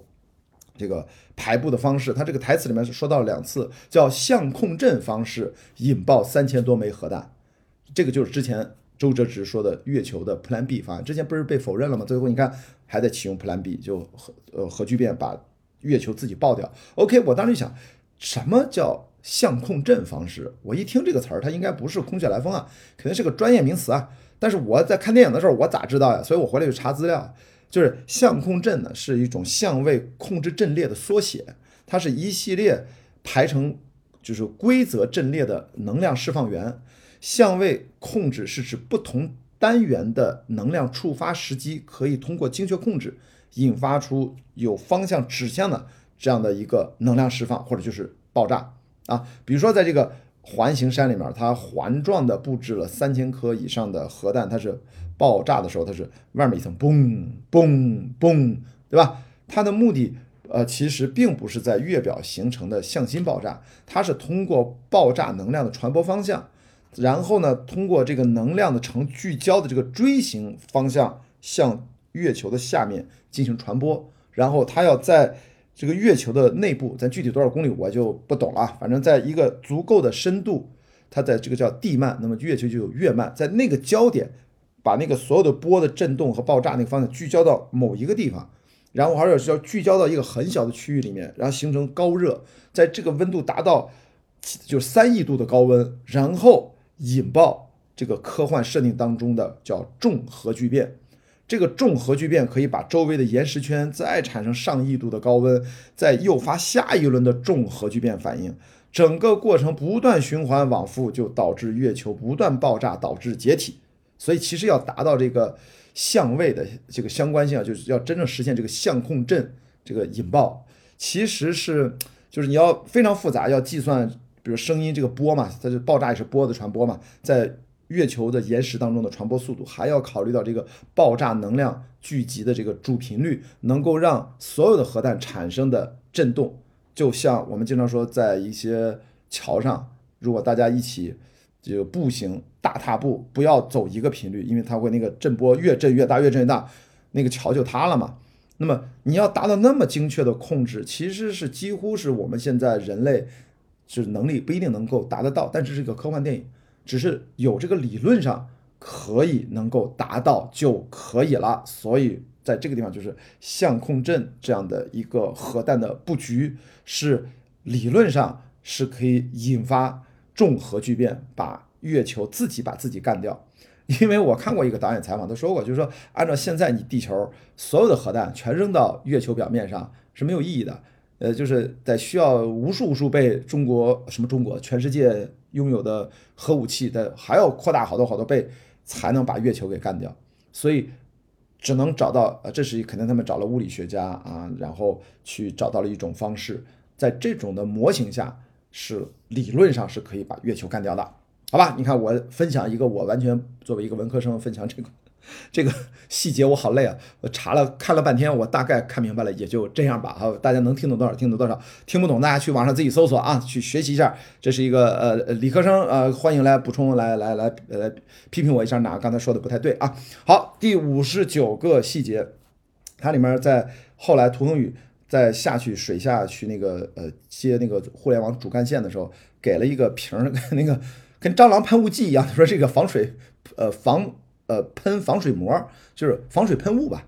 就是我真的我觉得那个不就是那个喷蟑螂的滋滋滋，就是跟我看了都一样。就这个科幻设定，其实它其实是为了告诉大家，在后面的情节，因为它需要嘛。因为大家记得吗？最后那个电脑都在沉在水里面了，涂鸦鸦还在那儿跟他互动说话呢，那个显示屏幕还能亮，因为它后面情节有个需要，所以它前面一定要做一个这样的一个科技上的一个铺垫。但实际上听上去好像看上去是不是有点不太合理？但想想我们眼下，别说二零五八年，你就是二零二三年的此刻，你呃 iPhone 就是我手里面这个 iPhone 或者中国的高尖端的这个手机，只要你做工好一点，你把它扔水里面，呃，基本上还是就已经能具备正常的防水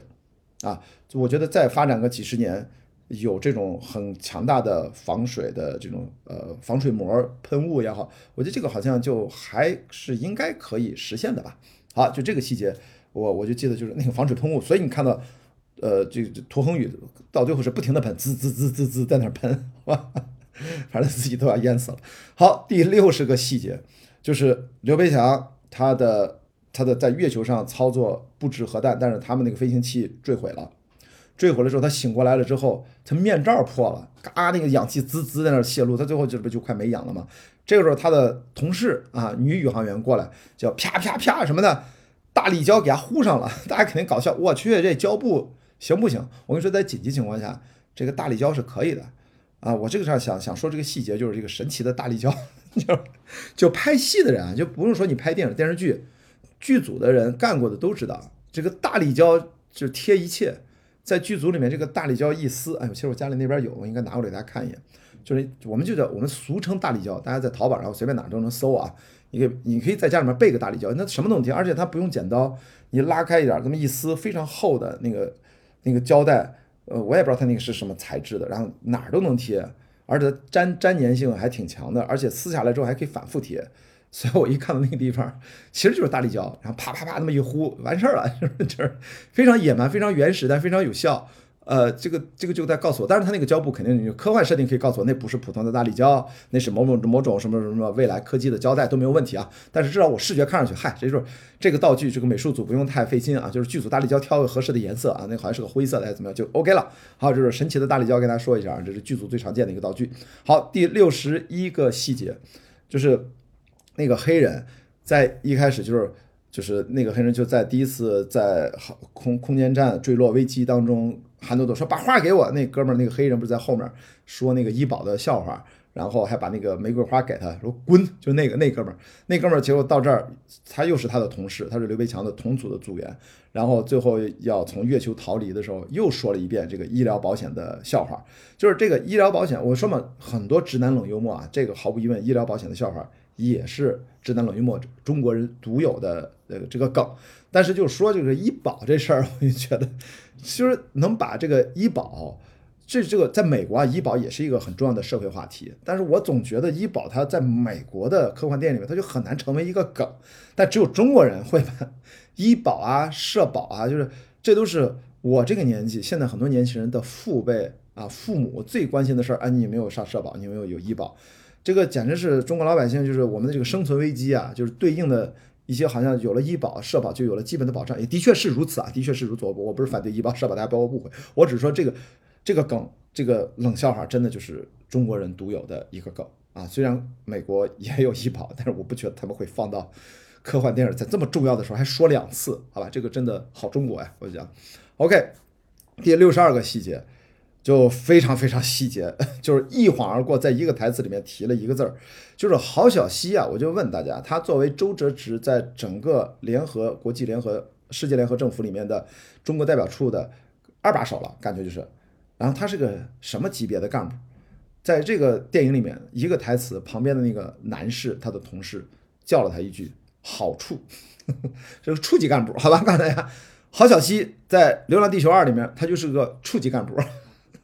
很无聊的细节，好吧？但是为什么他是处级干部？不要问我，问导演吧。反正我发现了，好吧？挺搞笑的。好，第六十三个细节，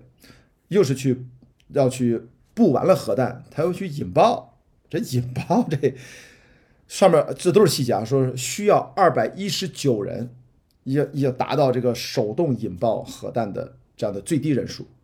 然后注意啊，这个核弹数量也很具体啊，三千三百七十一枚核弹。瞧瞧人家全是有零有整。我这个关于数字的精确性啊，在我今天整理这将近一百个细节里面，已经反复出现很多次了，这次依然很精确。所以。大家要知道，需要二百一十九人。我们都知道做事情要有荣誉啊。电影制片，我是最知道要有荣誉，always 永远要有 Plan B 啊。电影里面也有 Plan B，对吧？现在不就用到 Plan B 吗？就是这就是电影人的一个思维。当然，很多行业都是一样，就是要有备用方案，甚至还有 Plan C、Plan D 都需要啊。那么需要二百一十九人，实际上出发了多少人呢？出发了三百人，最后执行任务的是二百二十三人，超出了最低需求两百一十九人。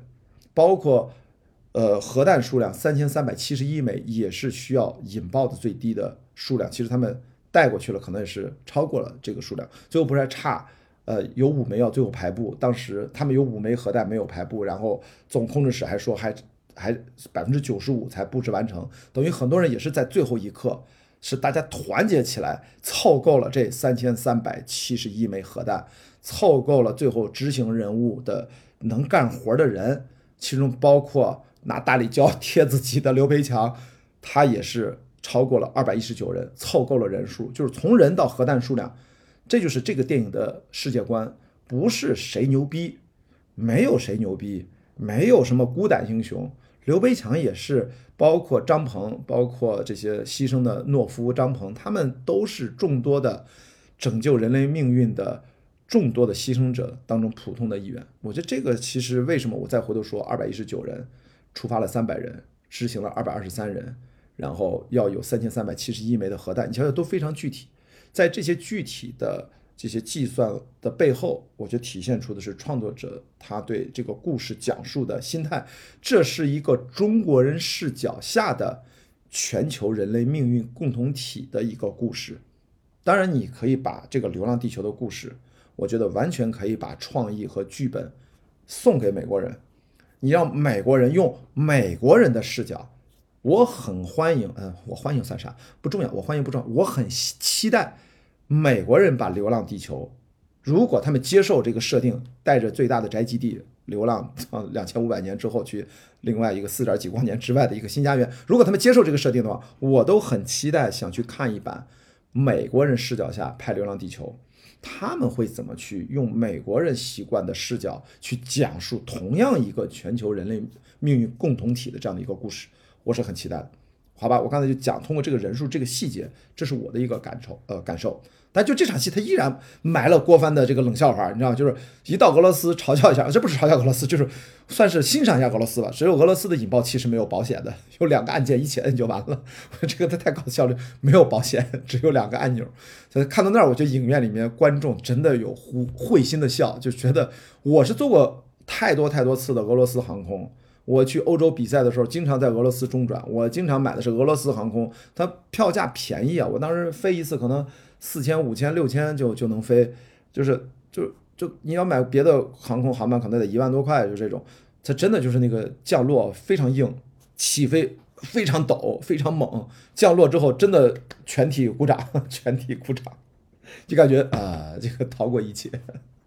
好，下一个细节，第六十四个细节，我觉得是跟我前面六十三个细节是息息相关的，因为在这个地方，周哲直就再次出现，我觉得他第二次有说这八个字：危难当前，唯有责任。就是我在看到这个点的时候，为什么又把它单独作为一个细节跟大家聊？就是还是我结合刚才那个点，这个点八个字最后完全不是在只是塑造。周哲直这个人物的角色啊，这八个字的第二次出现，又放到这个核弹引爆的最后的这场戏，其实其实就是啊，就是告诉大家，这是创作者对于这个故事整体的他所肩负的讲述这个故事的角度和肩负的责任，就是这是中国人才会把这样的一个全球人类命运的危难的故事用这个视角来讲，也是中国人拍这样的科幻电影才能够。在危难当前，永远优先考虑的是责任，啊，永远考虑的是我们可以在不平等的条件下，我们坚持自己的信念，哪怕我们可能当时这个剧情下承担说，一个国家要试点发射行星发动机，你要自己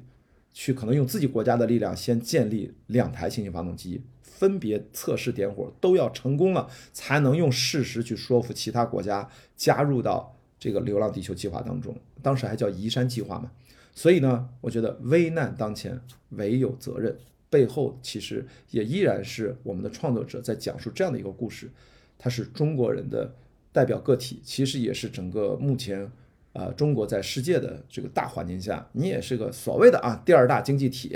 这个因为我觉得第二大经济体这是一个说法，这这个这是事实啊，但是我觉得更重要的是能不能让自己的老百姓我们过上。体面的生活，我们能够让低收入的人能够让他们也能够，呃，享受到国家高速发展，他们能够应啊应该享受到的那一部分。因为毕竟我们这过去这三年很多人生活都不容易吧，所以我在看到这个危难当前唯有责任关于公平的话题，其实我不只是想的是我们世界的这种宏大叙事之下的中国的责任，我更多的是说，哪怕哪怕就这八个字，我们就说疫情这三年。危难当前，唯有责任。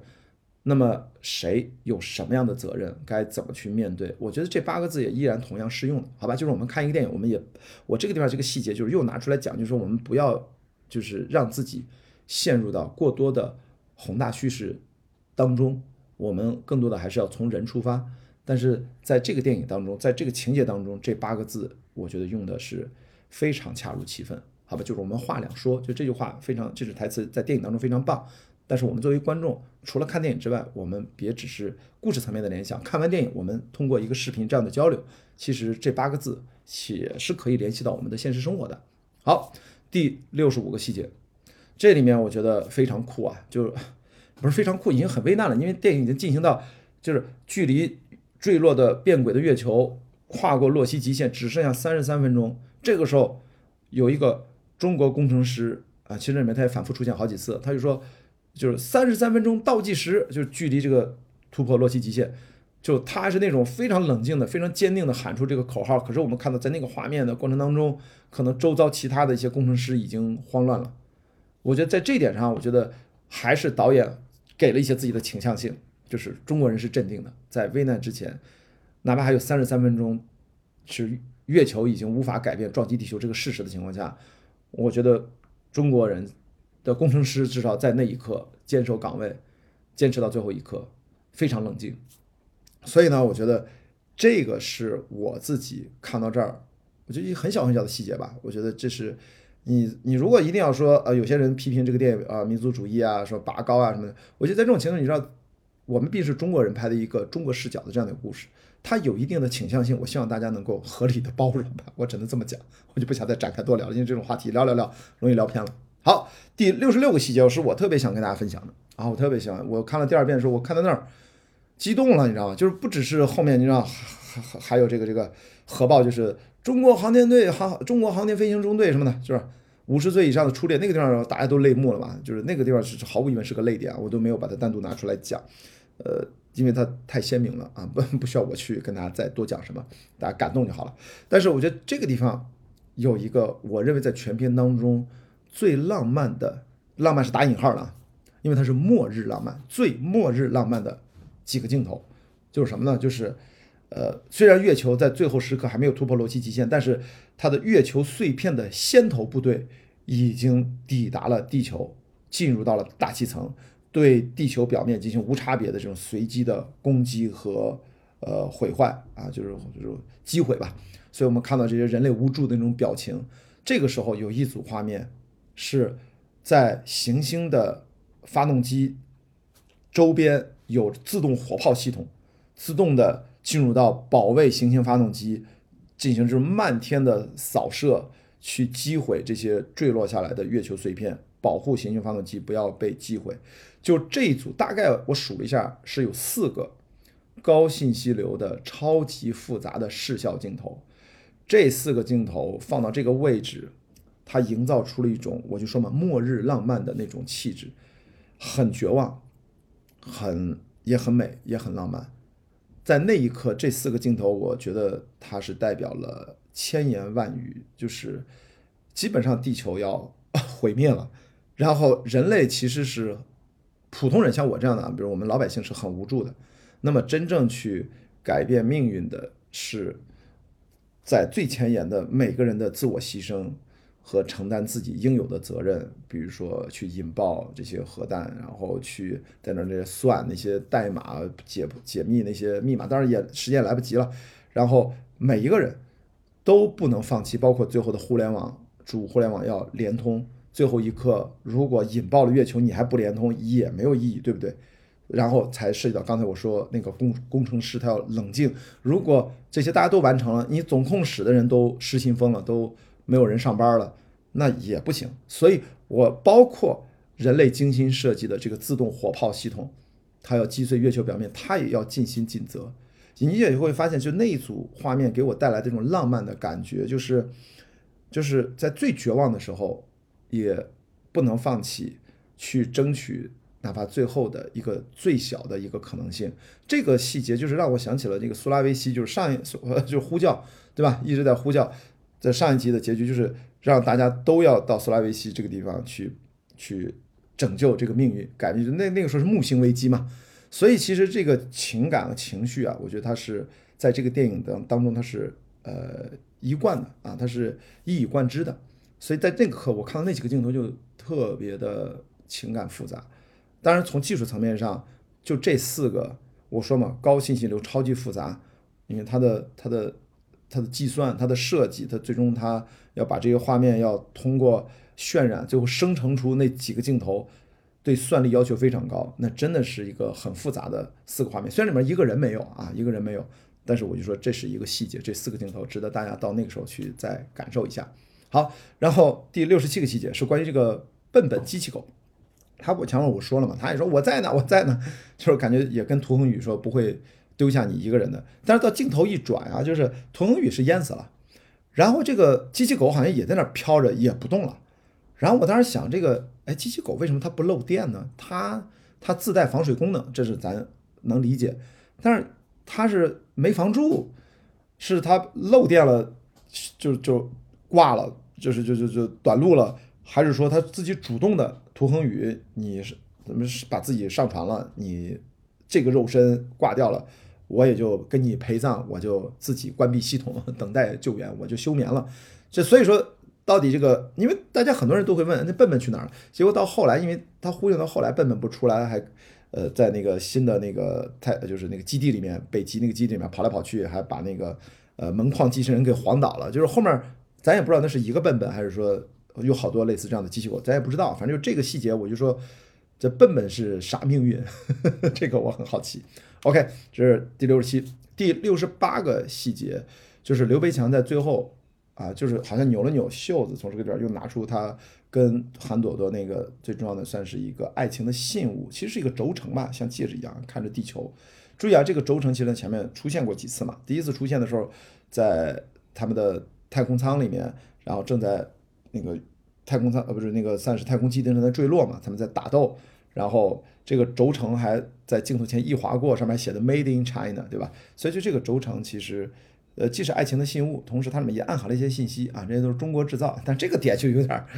我觉得这个很小的一个细节了。我跟大家讲，就是他又拿出来，他一直把这个东西带在身边。注意啊，它是放在宇航服台外面，做成一个小零件，可以随时拿起来看一看。它不是搁在一兜里面，它搁一兜里没用。它那戴那个宇航手套，他也他拆插兜也拿不起来啊。他反正一扭还能拿起来。所以你看这个细节设置，就他自己有想法，就这个东西对他很重要。他是搁到任何的时候，他能够随手能拿到的。好吧，OK，第六十九个细节，关于张鹏，哎，一看，居然自己怎么刘培强也在月球上啊？然后就给诺夫发了个坐标，说你让你把这个东西发给刘培强，让他就是来找我吧，或者说就让他奔着这个坐标去吧。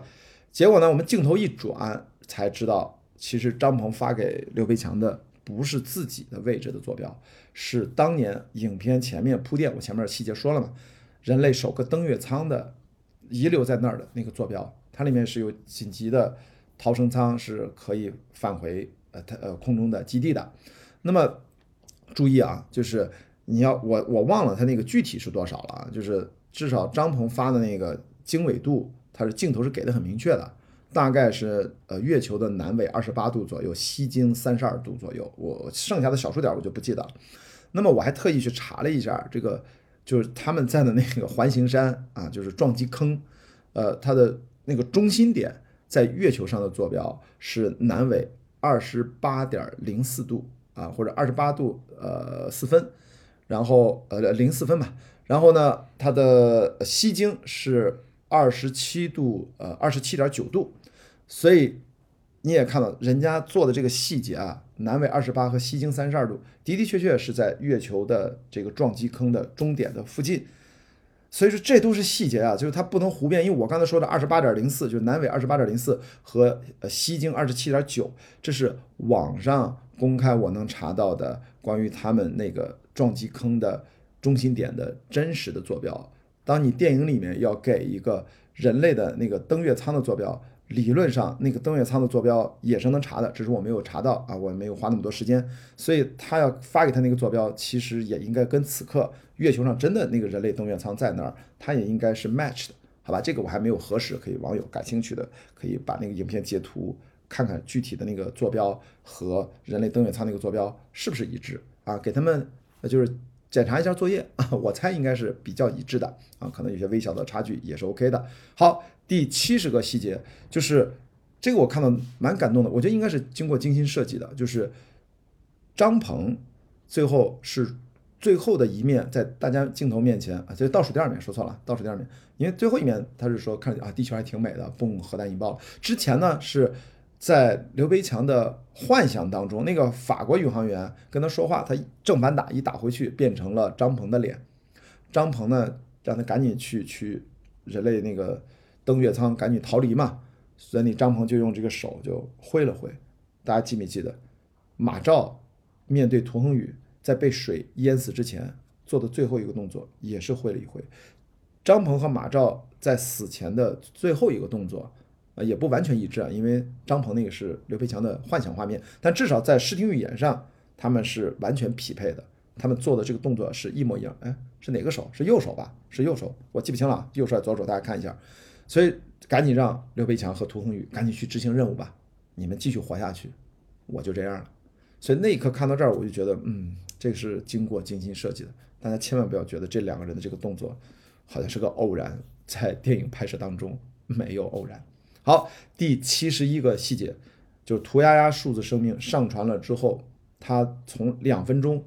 突然镜头再转回来，就变成了七十年。哎。为什么是七十年？一个数字生命上传到网上，为什么还受到传统的人类的平均寿命如果是七十岁的话，为什么还受到这个七十年的限制呢？这个我就不知道了。但是我至少看到它那个两分钟倒计时，叭叭叭叭变，啪变成了七十年，呃，然后嘣开始变零，变成六十九年十二个月三十一天，呃三三十天，八八八开始倒计时。到后来镜头回来之后，也的确是按着七十年，呃。为倒计时来算的，到到底为什么设定了七十年？我觉得倒不一定有什么确切的意思，因为它至少要，它至少要跟两分钟做一区别吧。它要不七十年弄个一百四十年，可能更麻烦，或者说两千年或者无限年，这就更更奇怪。干脆我不知道，反正就目前呈现了是一个涂鸦鸦数字生命七十年的倒计时这样的一个版本。好，第七十二个细节就是二零三七年的数字化的数字生命版本的涂恒宇。突然在数字世界里面推门进来，拥抱了数字版本的涂丫丫。我操，父女相见了。然后这俩人第一次聊天都挺逗的。哟，丫丫你怎么长这么大了？然后丫丫看看他爸，倒还没觉得有什么奇怪的。然后那个时候，呃，就肉身的涂恒宇可能还在濒死状态。总之呢，咱也不知道他们这个脑电波跟这个电脑这个网络世界数字生命怎么信息沟通的。反正镜头一转，这个数字版的涂丫丫就跟着。二零三七年数字版本的涂恒宇，就二零三七年年轻的他爸，快速的这种用口述的方式进行了 brief，进行了前情介绍。哎呀，现在是二零五八年，怎么怎么月球危机，巴拉巴拉，咱现在要拯救世界，赶紧吧！就是这涂丫丫这个 brief 的也非常快，让他爸赶紧进入到工作状态。然后二零三七年的他爸也完全接受了这个设定，一看那个电脑屏幕，我操，我怎么飘在水里面都死了？那咱就去吧。然后这个就一看，哟，刚才。那个、那个、那个代码，对这个要就是我要跟他说那个 输入那个代码，其实一会儿再给讲后面那个细节，就赶紧的输代码了，就是他们马上就能进入到工作状态，好吧？就这个细节我觉得还挺逗的，就是他并没有说二零三七年数字版的涂恒宇见到了涂丫丫就就无缝衔接，直接进入剧情，那就出现了叙事的 bug，所以在这个点上，编剧思路非常清楚，所以他们之间要有这个 brief，让他进入到此刻这个情境。好吧，它是在数字世界里面去呼应二零五八年啊正在发生的这个危机。好，第七十三个细节就是一个镜头、一个画面、一个人物的状态的表演的方法，就是月球引爆了啊产生的冲击波，地球都感受到了，整个控制室在摇摇欲坠啊，周折直在那个时候岿然不动啊，一动不动，就是整个画面在动。可能其他所有人都在惊慌失措，但只有周哲直站到那儿，像像一座山一样啊！我觉得叫 怎么说呢？就是就感觉他的那种坚定，他那种状态。我觉得这种表演啊，我觉得一定是他自己跟导演讨论过。我觉得这个 不动如山啊，真的就是那四个字“不动如山”。我觉得这个背后我也就不多阐释了，就是我们中国人的代表的这种精神的坚定啊、信念啊，不拉不拉。因为他上面之前那句话说“给我点点火”是吧？就那个嗓音突然变声了，其实可能也急了，也应该是更多的参照了可能现在李雪健老师真实的嗓音的一些音色啊，就是感觉已经都听不懂在说啥了。好，第七十四个细节。地球的行星发动机陆续的都启动了，联网也成功了啊！一万台，哗哗哗，慢慢点点点点火，地球开始逃离这个月球碎片的追击啊！行进的方向大家能看到，它有个细节，在 IMAX 荧幕上特别清晰，就是在行进的时候，他们是把南极冰盖正对着前行的方向，因为形成一个保护罩，然后在赤道大概有一些发动机来控制方向，主推动力是等于是呃北极的这一面。对吧？这往前推，所以呢，我们就能看到南极冰盖它在一点一点的脱落啊，能感觉到是不是一些冰川是不是因为前行的时候有有冲击力，反正在脱落。但其实这个细节当然做得好，但是同时也让我引发了另外一个思考。但是这个设定咱不能细究啊，就是首先它要加速大概七八百年，一直加速嘛，然后漂流是吧？滑行一千三百年，最后在在几百年再减速刹车。那么它加速的这个过程当中，咱先不说。漂流这个状态，加速是一个速度越来越快的一个状态。这几百年，我觉得以这么一个速度，它一定要算一算，这个我们还能够保留大气层吗？那个速度是否？因为冰盖都有东西，就是看到大家就相对风速嘛。你汽车开，你把头伸出去，像那口，哎哎哎，它刮你的脸，对吧？那么那地球往前走的时候也会刮走大气层啊。这个这个，当然我可能文科啊，我说的可能完全是错误的。我只是说看到那个屏幕的。呃，荧幕上的细节，南极冰盖在脱落，它这种脱落是为了证明它的相对移动，让大家感觉到地球在向前走。但实际上，我们从科幻的科学的论证的角度，那走的这个速度是否会导致我们的大气层会被剥落，这就是一个很重要的问题。没有大气层是不可能有生命的，好吧？OK，不可能有活物吧？至少高级生命无法生存啊，就像月球上一样，你得弄个舱是吧？OK，呃，第七十五个细节，第七十五个细节就是又到了前面曾经有一段背景介绍嘛，现在又到了这个危机解除了，哎，又出现了一段就是算是过场戏啊，连续的背景的交代的画面啊，比如说二零六五年的北极点，然后呃，人类的生活又从一天六十小时又回到了一天二十四小时，然后这个时候交代。呃，地下城发动机啊，所有都建设完成了，然后就开始介绍这个引力弹弓该怎么去效应，该怎么使用，包括这个呃什么时候经过木星，二零七五年对吧？通过木星，呃，通过这个引力弹弓方式再加速。所以说嘛，五五个阶段到底是啥，也背景快速的介绍了一下。然后加速五百年，滑行一千三百年，然后再刹车七百年，一共两千五百年，好吧？就是这这一段其实就是。完全它的作用是为了跟第一集进行衔接，啊，这个是非常清晰的，所以这也算是一个细节，大家可以看一看，强化认知。我觉得看完第二集应该回去马上看一下第一集，也会，我觉得很可能会在第一集里面也会有一些新的发现，比如说下一个细节，第七十六个细节，就是我刚才不是说的那个在呃基地里面。那个笨笨狗又出现了，咱不知道是不是同一只啊？晃倒了一个门框机器人，然后在这个镜头移动当中，哎，我们突然看到了在《流浪地球一》里面的机械装甲，就是曲晶晶他们那一帮人，就那演员曲晶晶扮演的，穿外骨骼那个外骨骼机甲，它还立在那儿。大家要知道，当时那个外骨骼呀，呃，我是不是跟维塔工作室设计制造，它特别重，穿起来特别费劲，然后他们穿脱也不方便，演员。中间等着的时候，因为他们没法一直站着，特别难受，他们都是挂在那儿的，好吧？就是穿着机甲，他们有一个挂票，弄个钩子，然后挂在那儿，能最舒服就是那样，反正就特别难受。结果看到就是这样的一个四年前，就是在我们的道具啊，就是水水准其实还刚刚开始入门的时候，那套机甲其实在第二部里面完全用不了了。第二集你看，我们看看那个潜水的那个潜水服。然后宇航服是吧？我们的其实也有一些在训练基地里面一些半的外骨骼的机械的结构，都已经比《流流浪地球一》里面的这种机械道具全面升级了，都产品化了，对吧？所以说在第一集里面的道具，但是呢，它又是发生在这个第二集的故事的后面，理论上应该第一集的那个更先进，对吧？但是呢，没有办法，那就铺垫一下，然后就让它作为背景道具的方式，在镜头前面划过一下就 OK 啦。其实就告诉大家，你看，这就是后来第一集那他们执行任务的那些算武装人员穿的那个机甲，在这前传的故事里面也做了背景铺垫。好，然后下一个细节就是关于我刚才说的这个笨笨，就是笨笨呢，大家关心前面。七十七个细节，就说这个笨笨之前，我说他是不是不知道命运哪里去了？我们只能看到啊，在紧接着这个笨笨晃倒了这个门框机器人的这个笨笨，我们假设它是同一个笨笨，好吧？就是我想表达，就是说这个笨笨啊，实际上是在这个角色里面，你看它衍生品大家都很喜欢它，就是它是有智能情感的，就是它最容易对标的，就是大家都能想到，就是星球大战里面的 R2D2。R two D two 其实就是它不会说话，对吧？它咕咕咕咕咕咕发出那种声音，然后其实它什么都能干，它可坏了，对吧？它它在战斗机上可以给你当副驾驶，然后在各种的战斗当中给你使坏，然后就是反正就跟 C three PO 是吧，形成了一个好搭档。C three PO 就是一个碎嘴，你知道，咱们这个电影里面目前没有这个设定不重要，我们又不需要 copy 这个呃星球大战，但这个笨笨，我觉得它的这种情感的设定还是蛮好的啊。最典型的就是前面我我前面可能没提到啊，就是我跟张小北聊天的时候我们聊过，就是他。要去水下的这个计算机主联网，要要去从直升飞机上往下跳，然后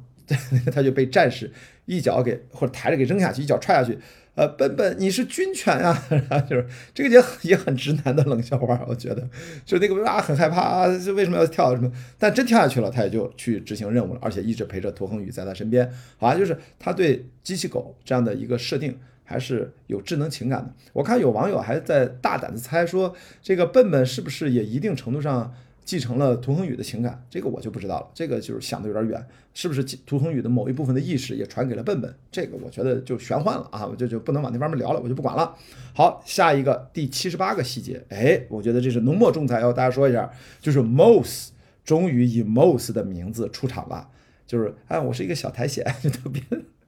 我真觉得他故意装萌，很可怕，你知道吧？就是就是五呃就五百 W 啊，叫五五零 W，把它翻过来就变成了 Moss，这是他给自己起的名字呀。就是这才是整个啊！我想跟大家讲，为什么我觉得这个浓墨重彩。我告诉大家，在我看来，《流浪地球》一和二真正的主角只有一个，不是人，就是这个量子计算机 mose。在我看来，他才是整个故事的推动力最重要的一个主角。好吧，这是我的一家之言啊，这个我们可以在在呃在其他一个视频里面，我去可以跟大家再多聊。在这个呢就是一个细节，就是大家要观察这个 MOS 的出场，他的情感设定，他非常戏谑，他总他也有冷幽默，就是哈哈哈哈高级的幽默，对吧？就真的很无聊，我觉得这都是特别理工男导演郭帆想出来的各种梗，但对我都很有用啊。我不知道对于这个 其他的观众怎么样，但是我突然意识到，哇，这是。影片的主角出来，所以给了他非常跟影片主要角色一样的待遇，就是嘣打了一个大的字幕 mouse，对吧？这其实是导演的重点强调。好，第七十九个细节，哇，电影结束了，大家注意没注意到片尾字幕？片尾字幕是什么？是一大段的电脑动画。这电脑动画核心是什么呢？其实它是完整的回溯了人类可能是几十万年、上百万年。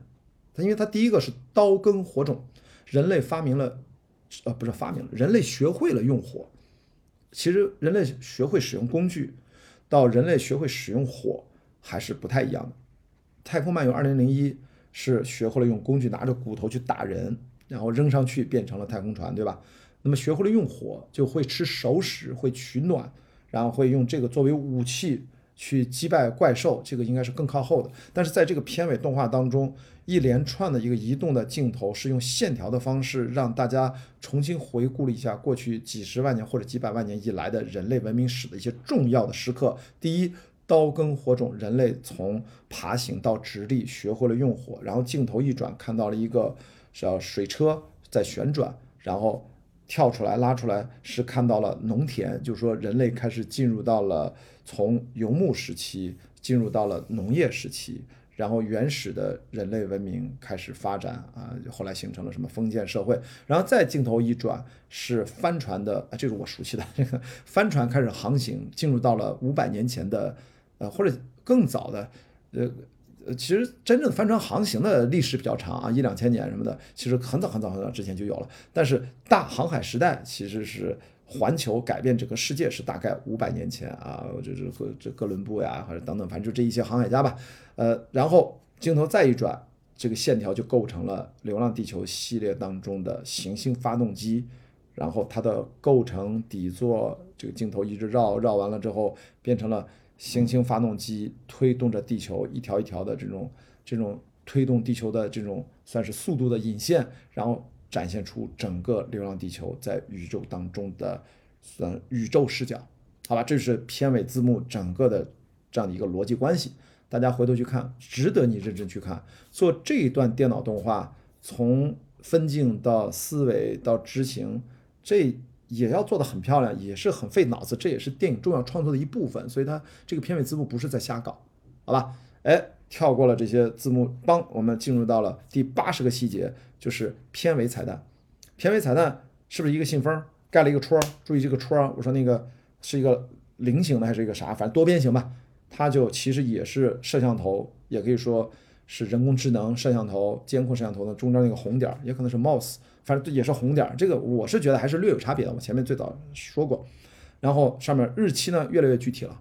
二零七五二月十五日。具体到了日子，因为之前说嘛，它这个量子信息传递从四个数字年份到年份加月份六个数字到年月日，其实就这个地方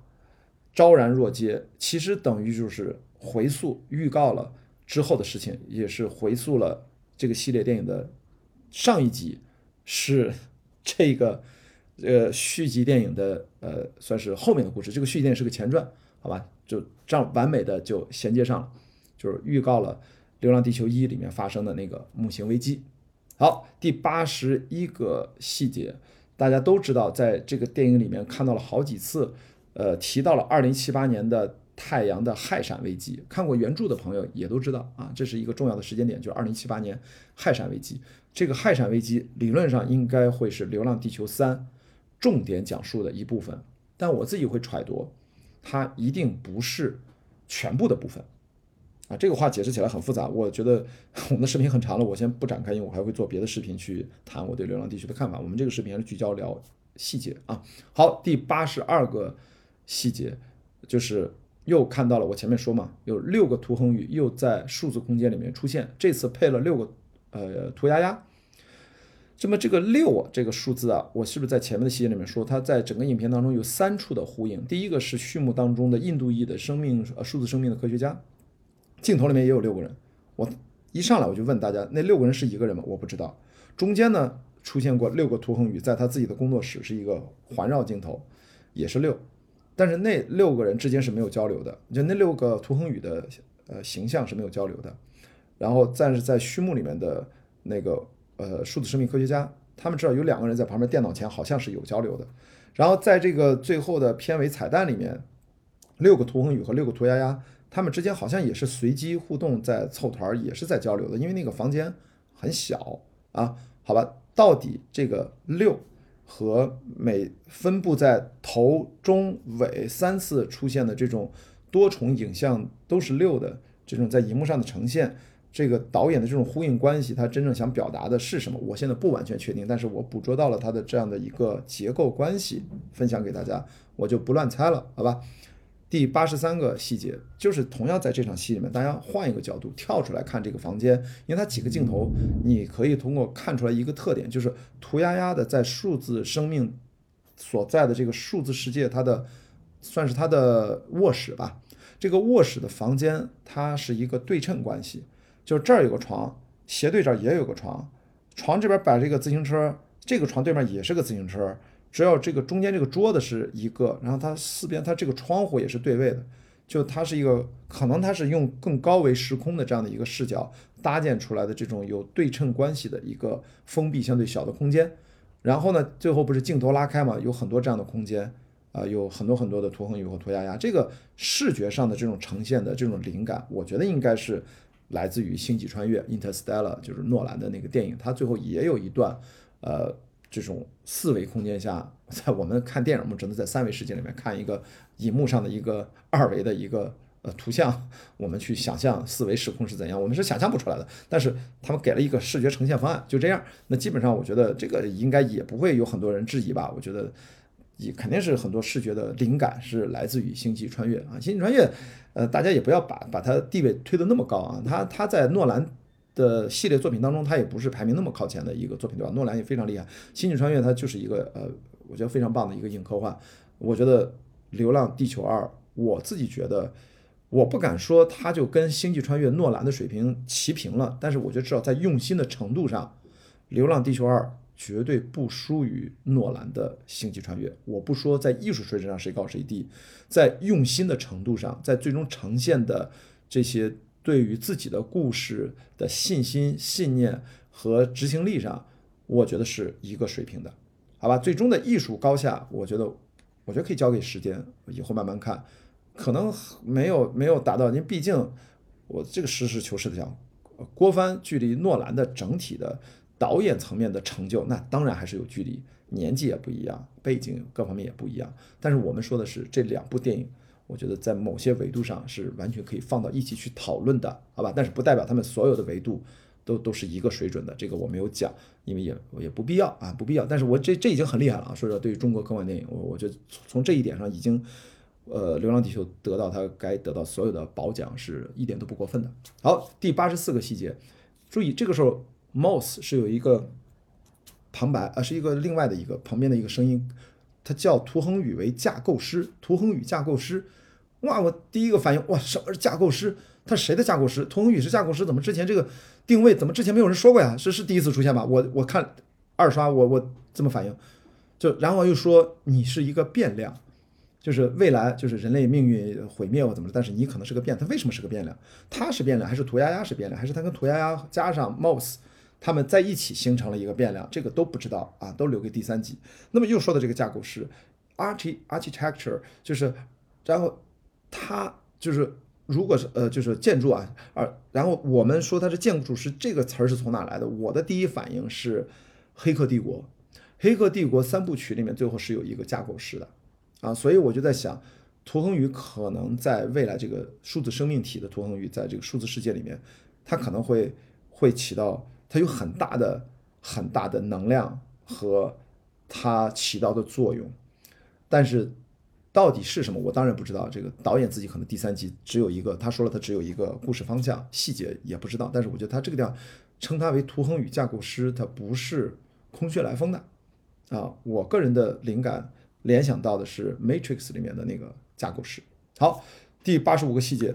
就是这个真的是很细节了，就是影片结束到最后。倒数第二个镜头，咚咚咚，在这个数字世界里面的四维空间的涂鸦的小房间里面，门突然被敲响了。谁在敲门？打开门会看到的是谁？啊，别别别别告诉我是马照啊！这个呃，马照啊，马马马照也不是没有可能，对不对？因为马照是吧？这个淹死了嘛？谁知道？没准马照是不是其实早偷偷的？哦哦，他没有那个，他没有做那个数字生命卡，他觉得死了就是死了，不可能是马照。对不起。如果是马照，一定是一个长得外形像马照的的另外一个一个程序，我都不能说它数字生命一个程序，只是把它打造成长得像马照。这这听上去已经像在聊黑客帝国了，好吧？不知道不知道不知道是谁啊？不知道应该不会是马照，应该不会是啊，因为马照的生命观价值观阐述的很清楚，肉身死了就是死了。但是到底谁在敲门？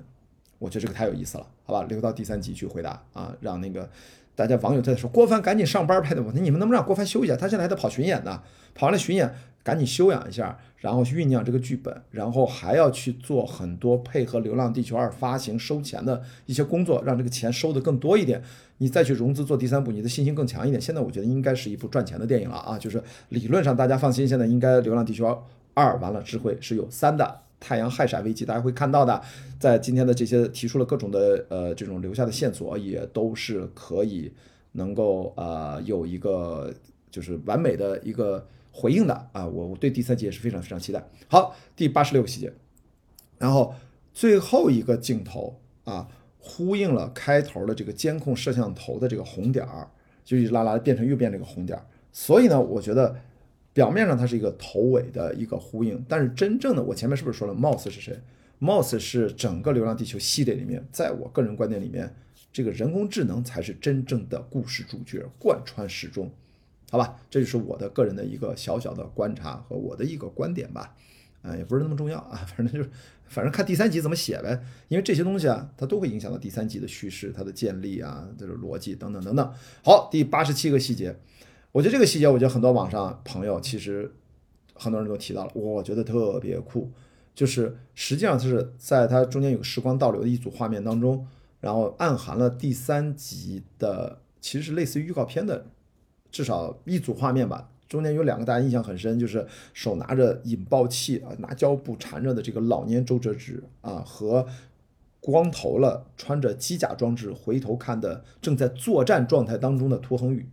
哇，这个你知道，突然就对第三集世界观各方面充满了无限想象。其实当时我看也，可能是有一个郭帆导演的采访，就是他现场是拍了这几个镜头，就是第三集的两场戏。第三集的故事大概是怎样的，也还目前不清楚。但确认至少这一点是第三集里面是还有刘德华扮演的涂恒宇的，因为他现在已经会非常充分的、熟练的运用了 de aging 的这样的一个数字减龄的视效之后，那我觉得。你再让刘德华来参演，或者也就解脱了很多演技好的演员年龄上的限制。呃，包括更不用说这次李雪健还把声音可以经过数字修复，通过 deep fake 的方式给你完美的回到你年轻或正常的语音嗓音状态下的台词表现，而那个表现力也没有受到影响，还是李雪健的这个风格，好吧？所以呢，就是这一部一闪而过的画面，我看到有网友说。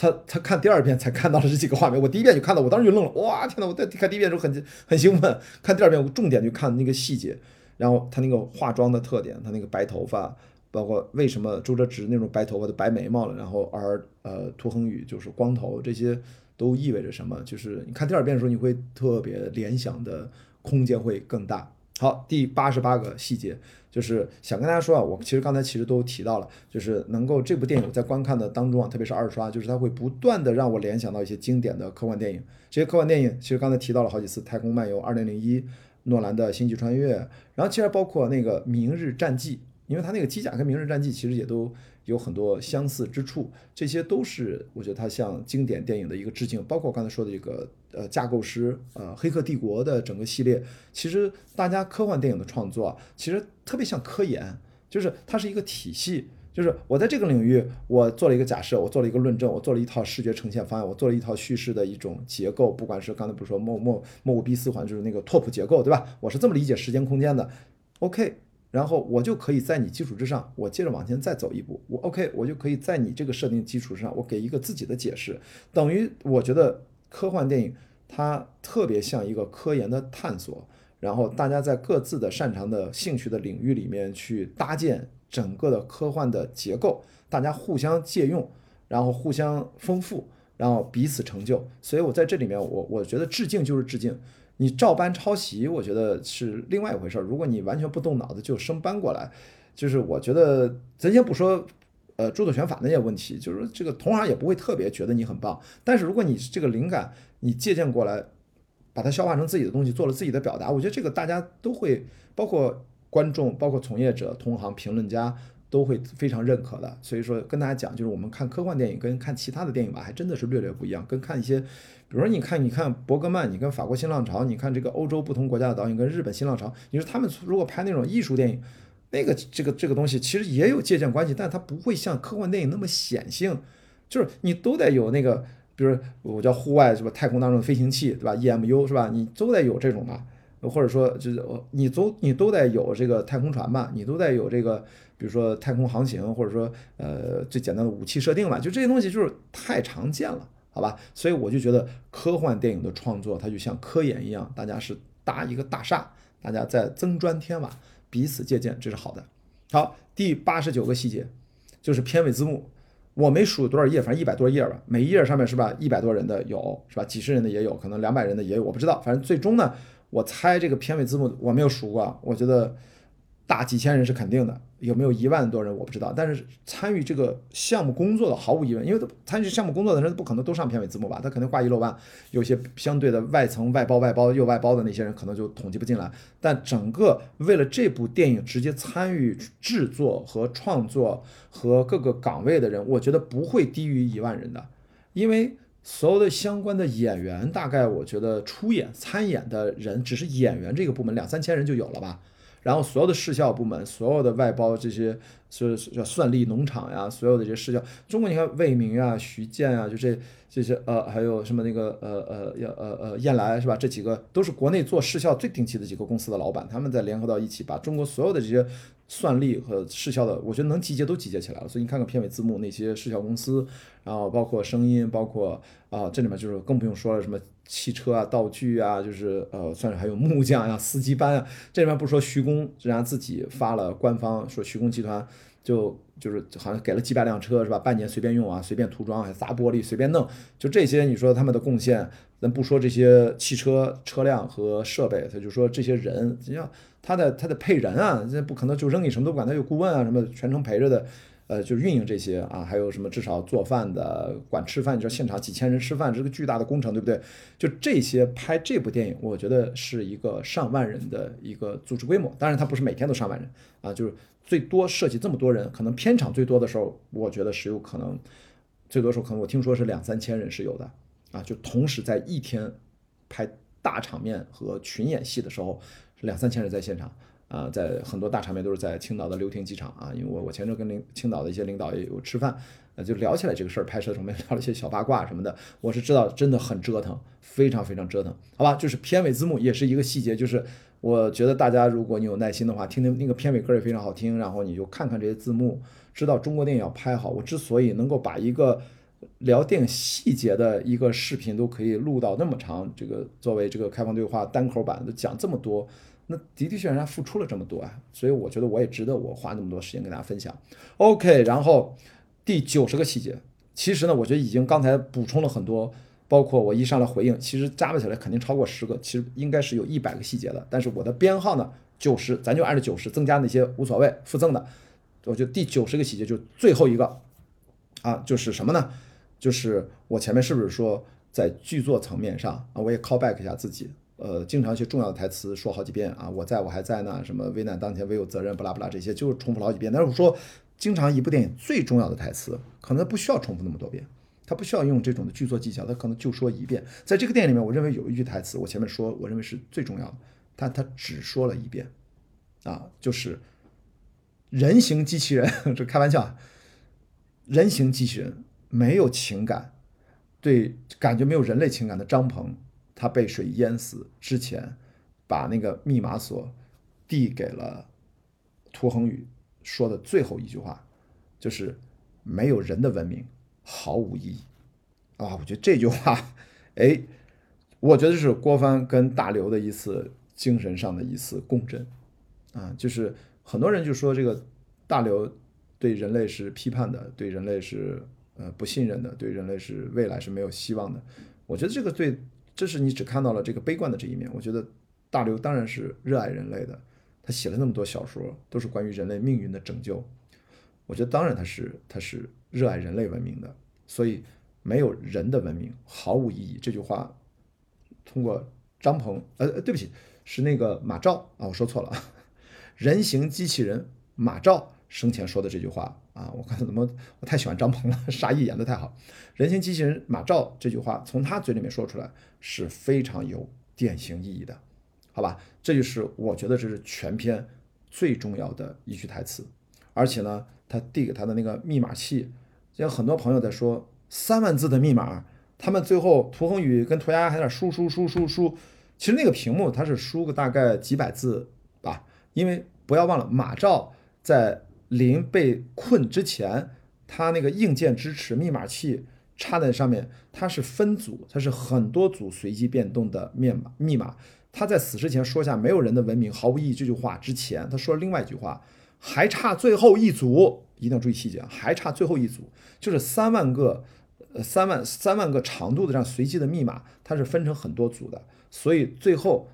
涂恒宇拿这个密码器给自己的涂鸦鸦数字生命的丫丫看，记住这个密码，不是让他记住三万个，这是我的个人理解啊，是让他记住还没有同步上传的。没有被印证的、验证的最后一组密码，那个密码也要也要大概至少几百，或者说近千啊，所以最后可以在短短的几时间内，涂鸦鸦就正常背呗，他背过了最后一组密码，然后就输入、输入、输入、输入，就这样，好吧？OK，所以最后一个啊，第九十个细节啊，对不起，刚才口误了啊，不是张鹏，是马兆嘴里面说出的这句话，我觉得让我非常非常的有触动，我觉得这是这个整部电影真正点睛的。一句话，所以呢，哎，没有人的文明毫无意义。我觉得没有刘慈欣的中国科幻也意思不大，没有郭帆团队的中国科幻电影也意思不大啊。因为有了这二位，我觉得中国科幻啊，中国科幻电影变得有意思起来了。好吧，我也不知道，我现在都不知道我现在录了多久啊！感谢大家耐心，你看到现在，我前面说的都是我的个人理解，我还没有跟导演去确认过。我也计划希望能够让导演休息的时候，我能约他对话一次，把我更多的一些想法跟创作的一些观念，我也希望跟他有机会去再交流一次。呃，他现在太忙了啊，这个这个不好约他。还在忙着这个这个搞这个票房呢。好，谢谢大家看到现在，这是我去二刷《流浪地球二》，满脑子很多细节，然后回来我觉得要赶紧记录下来，然后用这种单口的形式放在网上供大家去讨论。其实就想说明一件事情，就是像《流浪地球二》这样的电影啊，第一部其实也是啊，它属于高信息密度电影啊，这是四年前我的说法，现在导演的说法是高信息流电影，我觉得都是一样的。非常值得大家去看第二遍。第一遍，如果你只要还喜欢，你看第二遍只会更喜欢，好吧？如果你还没有看过，你看了我这段视频，我觉得或许你会去看第一遍，你也会带着看完第二遍，假装看完第二遍的心情去看，你也会获得更大的满足感。不管你那张电影票几十块还是一百多块，你去看 IMAX 会贵一点，但是我都会觉得这是一部值回票价的中国科幻电影的。巅峰代表作啊，任何角度都是巅峰，好吧，我们就夸他一下，他不是完美的作品，但他就是此刻中国科幻电影的巅峰，这就这个是完全成立的，好吧？那另外给我和张小北，我们时隔九年重启的每周影评二点零二零二三春节档特别节目也打一个广告，我们会把春节档的七部影片和一些市场分析，按每一段的形式。呃，最近这几天都在上传到网上，大家欢迎大家去各个网站去观看。如果你观看的有的版本是没有配上字幕，也是我们在测试，你可以到 B 站啊，然后它有一个人工智能的字幕的功能，你点击一下，它会自动翻译，大概也基本上差不太多，容错率还可以。呃，借这个机会，我也是呼吁更多的国内视频网站啊，考虑一下我们这些。单口啊，对话的播客或者是谈话节目的制作人，能够呃或者 UP 主网友们，能够让他们把从这个上这个人工智能的字幕的校对工作当中解脱出来，把更多的生产力放在我们的思考和内容创作上，不要去把精力放在这个校对字幕上。所以你们的视频浏览器建议早一些，都像 B 站一样，去像国外的 YouTube 一样，B 站就是学 YouTube 的啊，都会有这个自动字幕翻译功能。啊，呃，而且未来如果是英语，也直接翻译成中文，或者其他的语言也可以翻译成其他语言，好吧？翻译成自己想想要听的语言，包括可能对于方言也能够直接识别。这是我一个小小的期待。听上去啊，这我们在科幻电影的结尾，其实在呼吁人工字幕、人工智能字幕，好像也挺贴合的，好吧？也都是人工智能相关。行，那关于这段啊，关雅迪看二刷《流浪地球》啊，看到的九十个细节啊，其实肯定一百多个。那就聊到这里，我们今天这期开放对话终于就结束了，谢谢大家去二刷，想喜欢的三刷都没有问题，我会去三刷的，嗯，拜拜。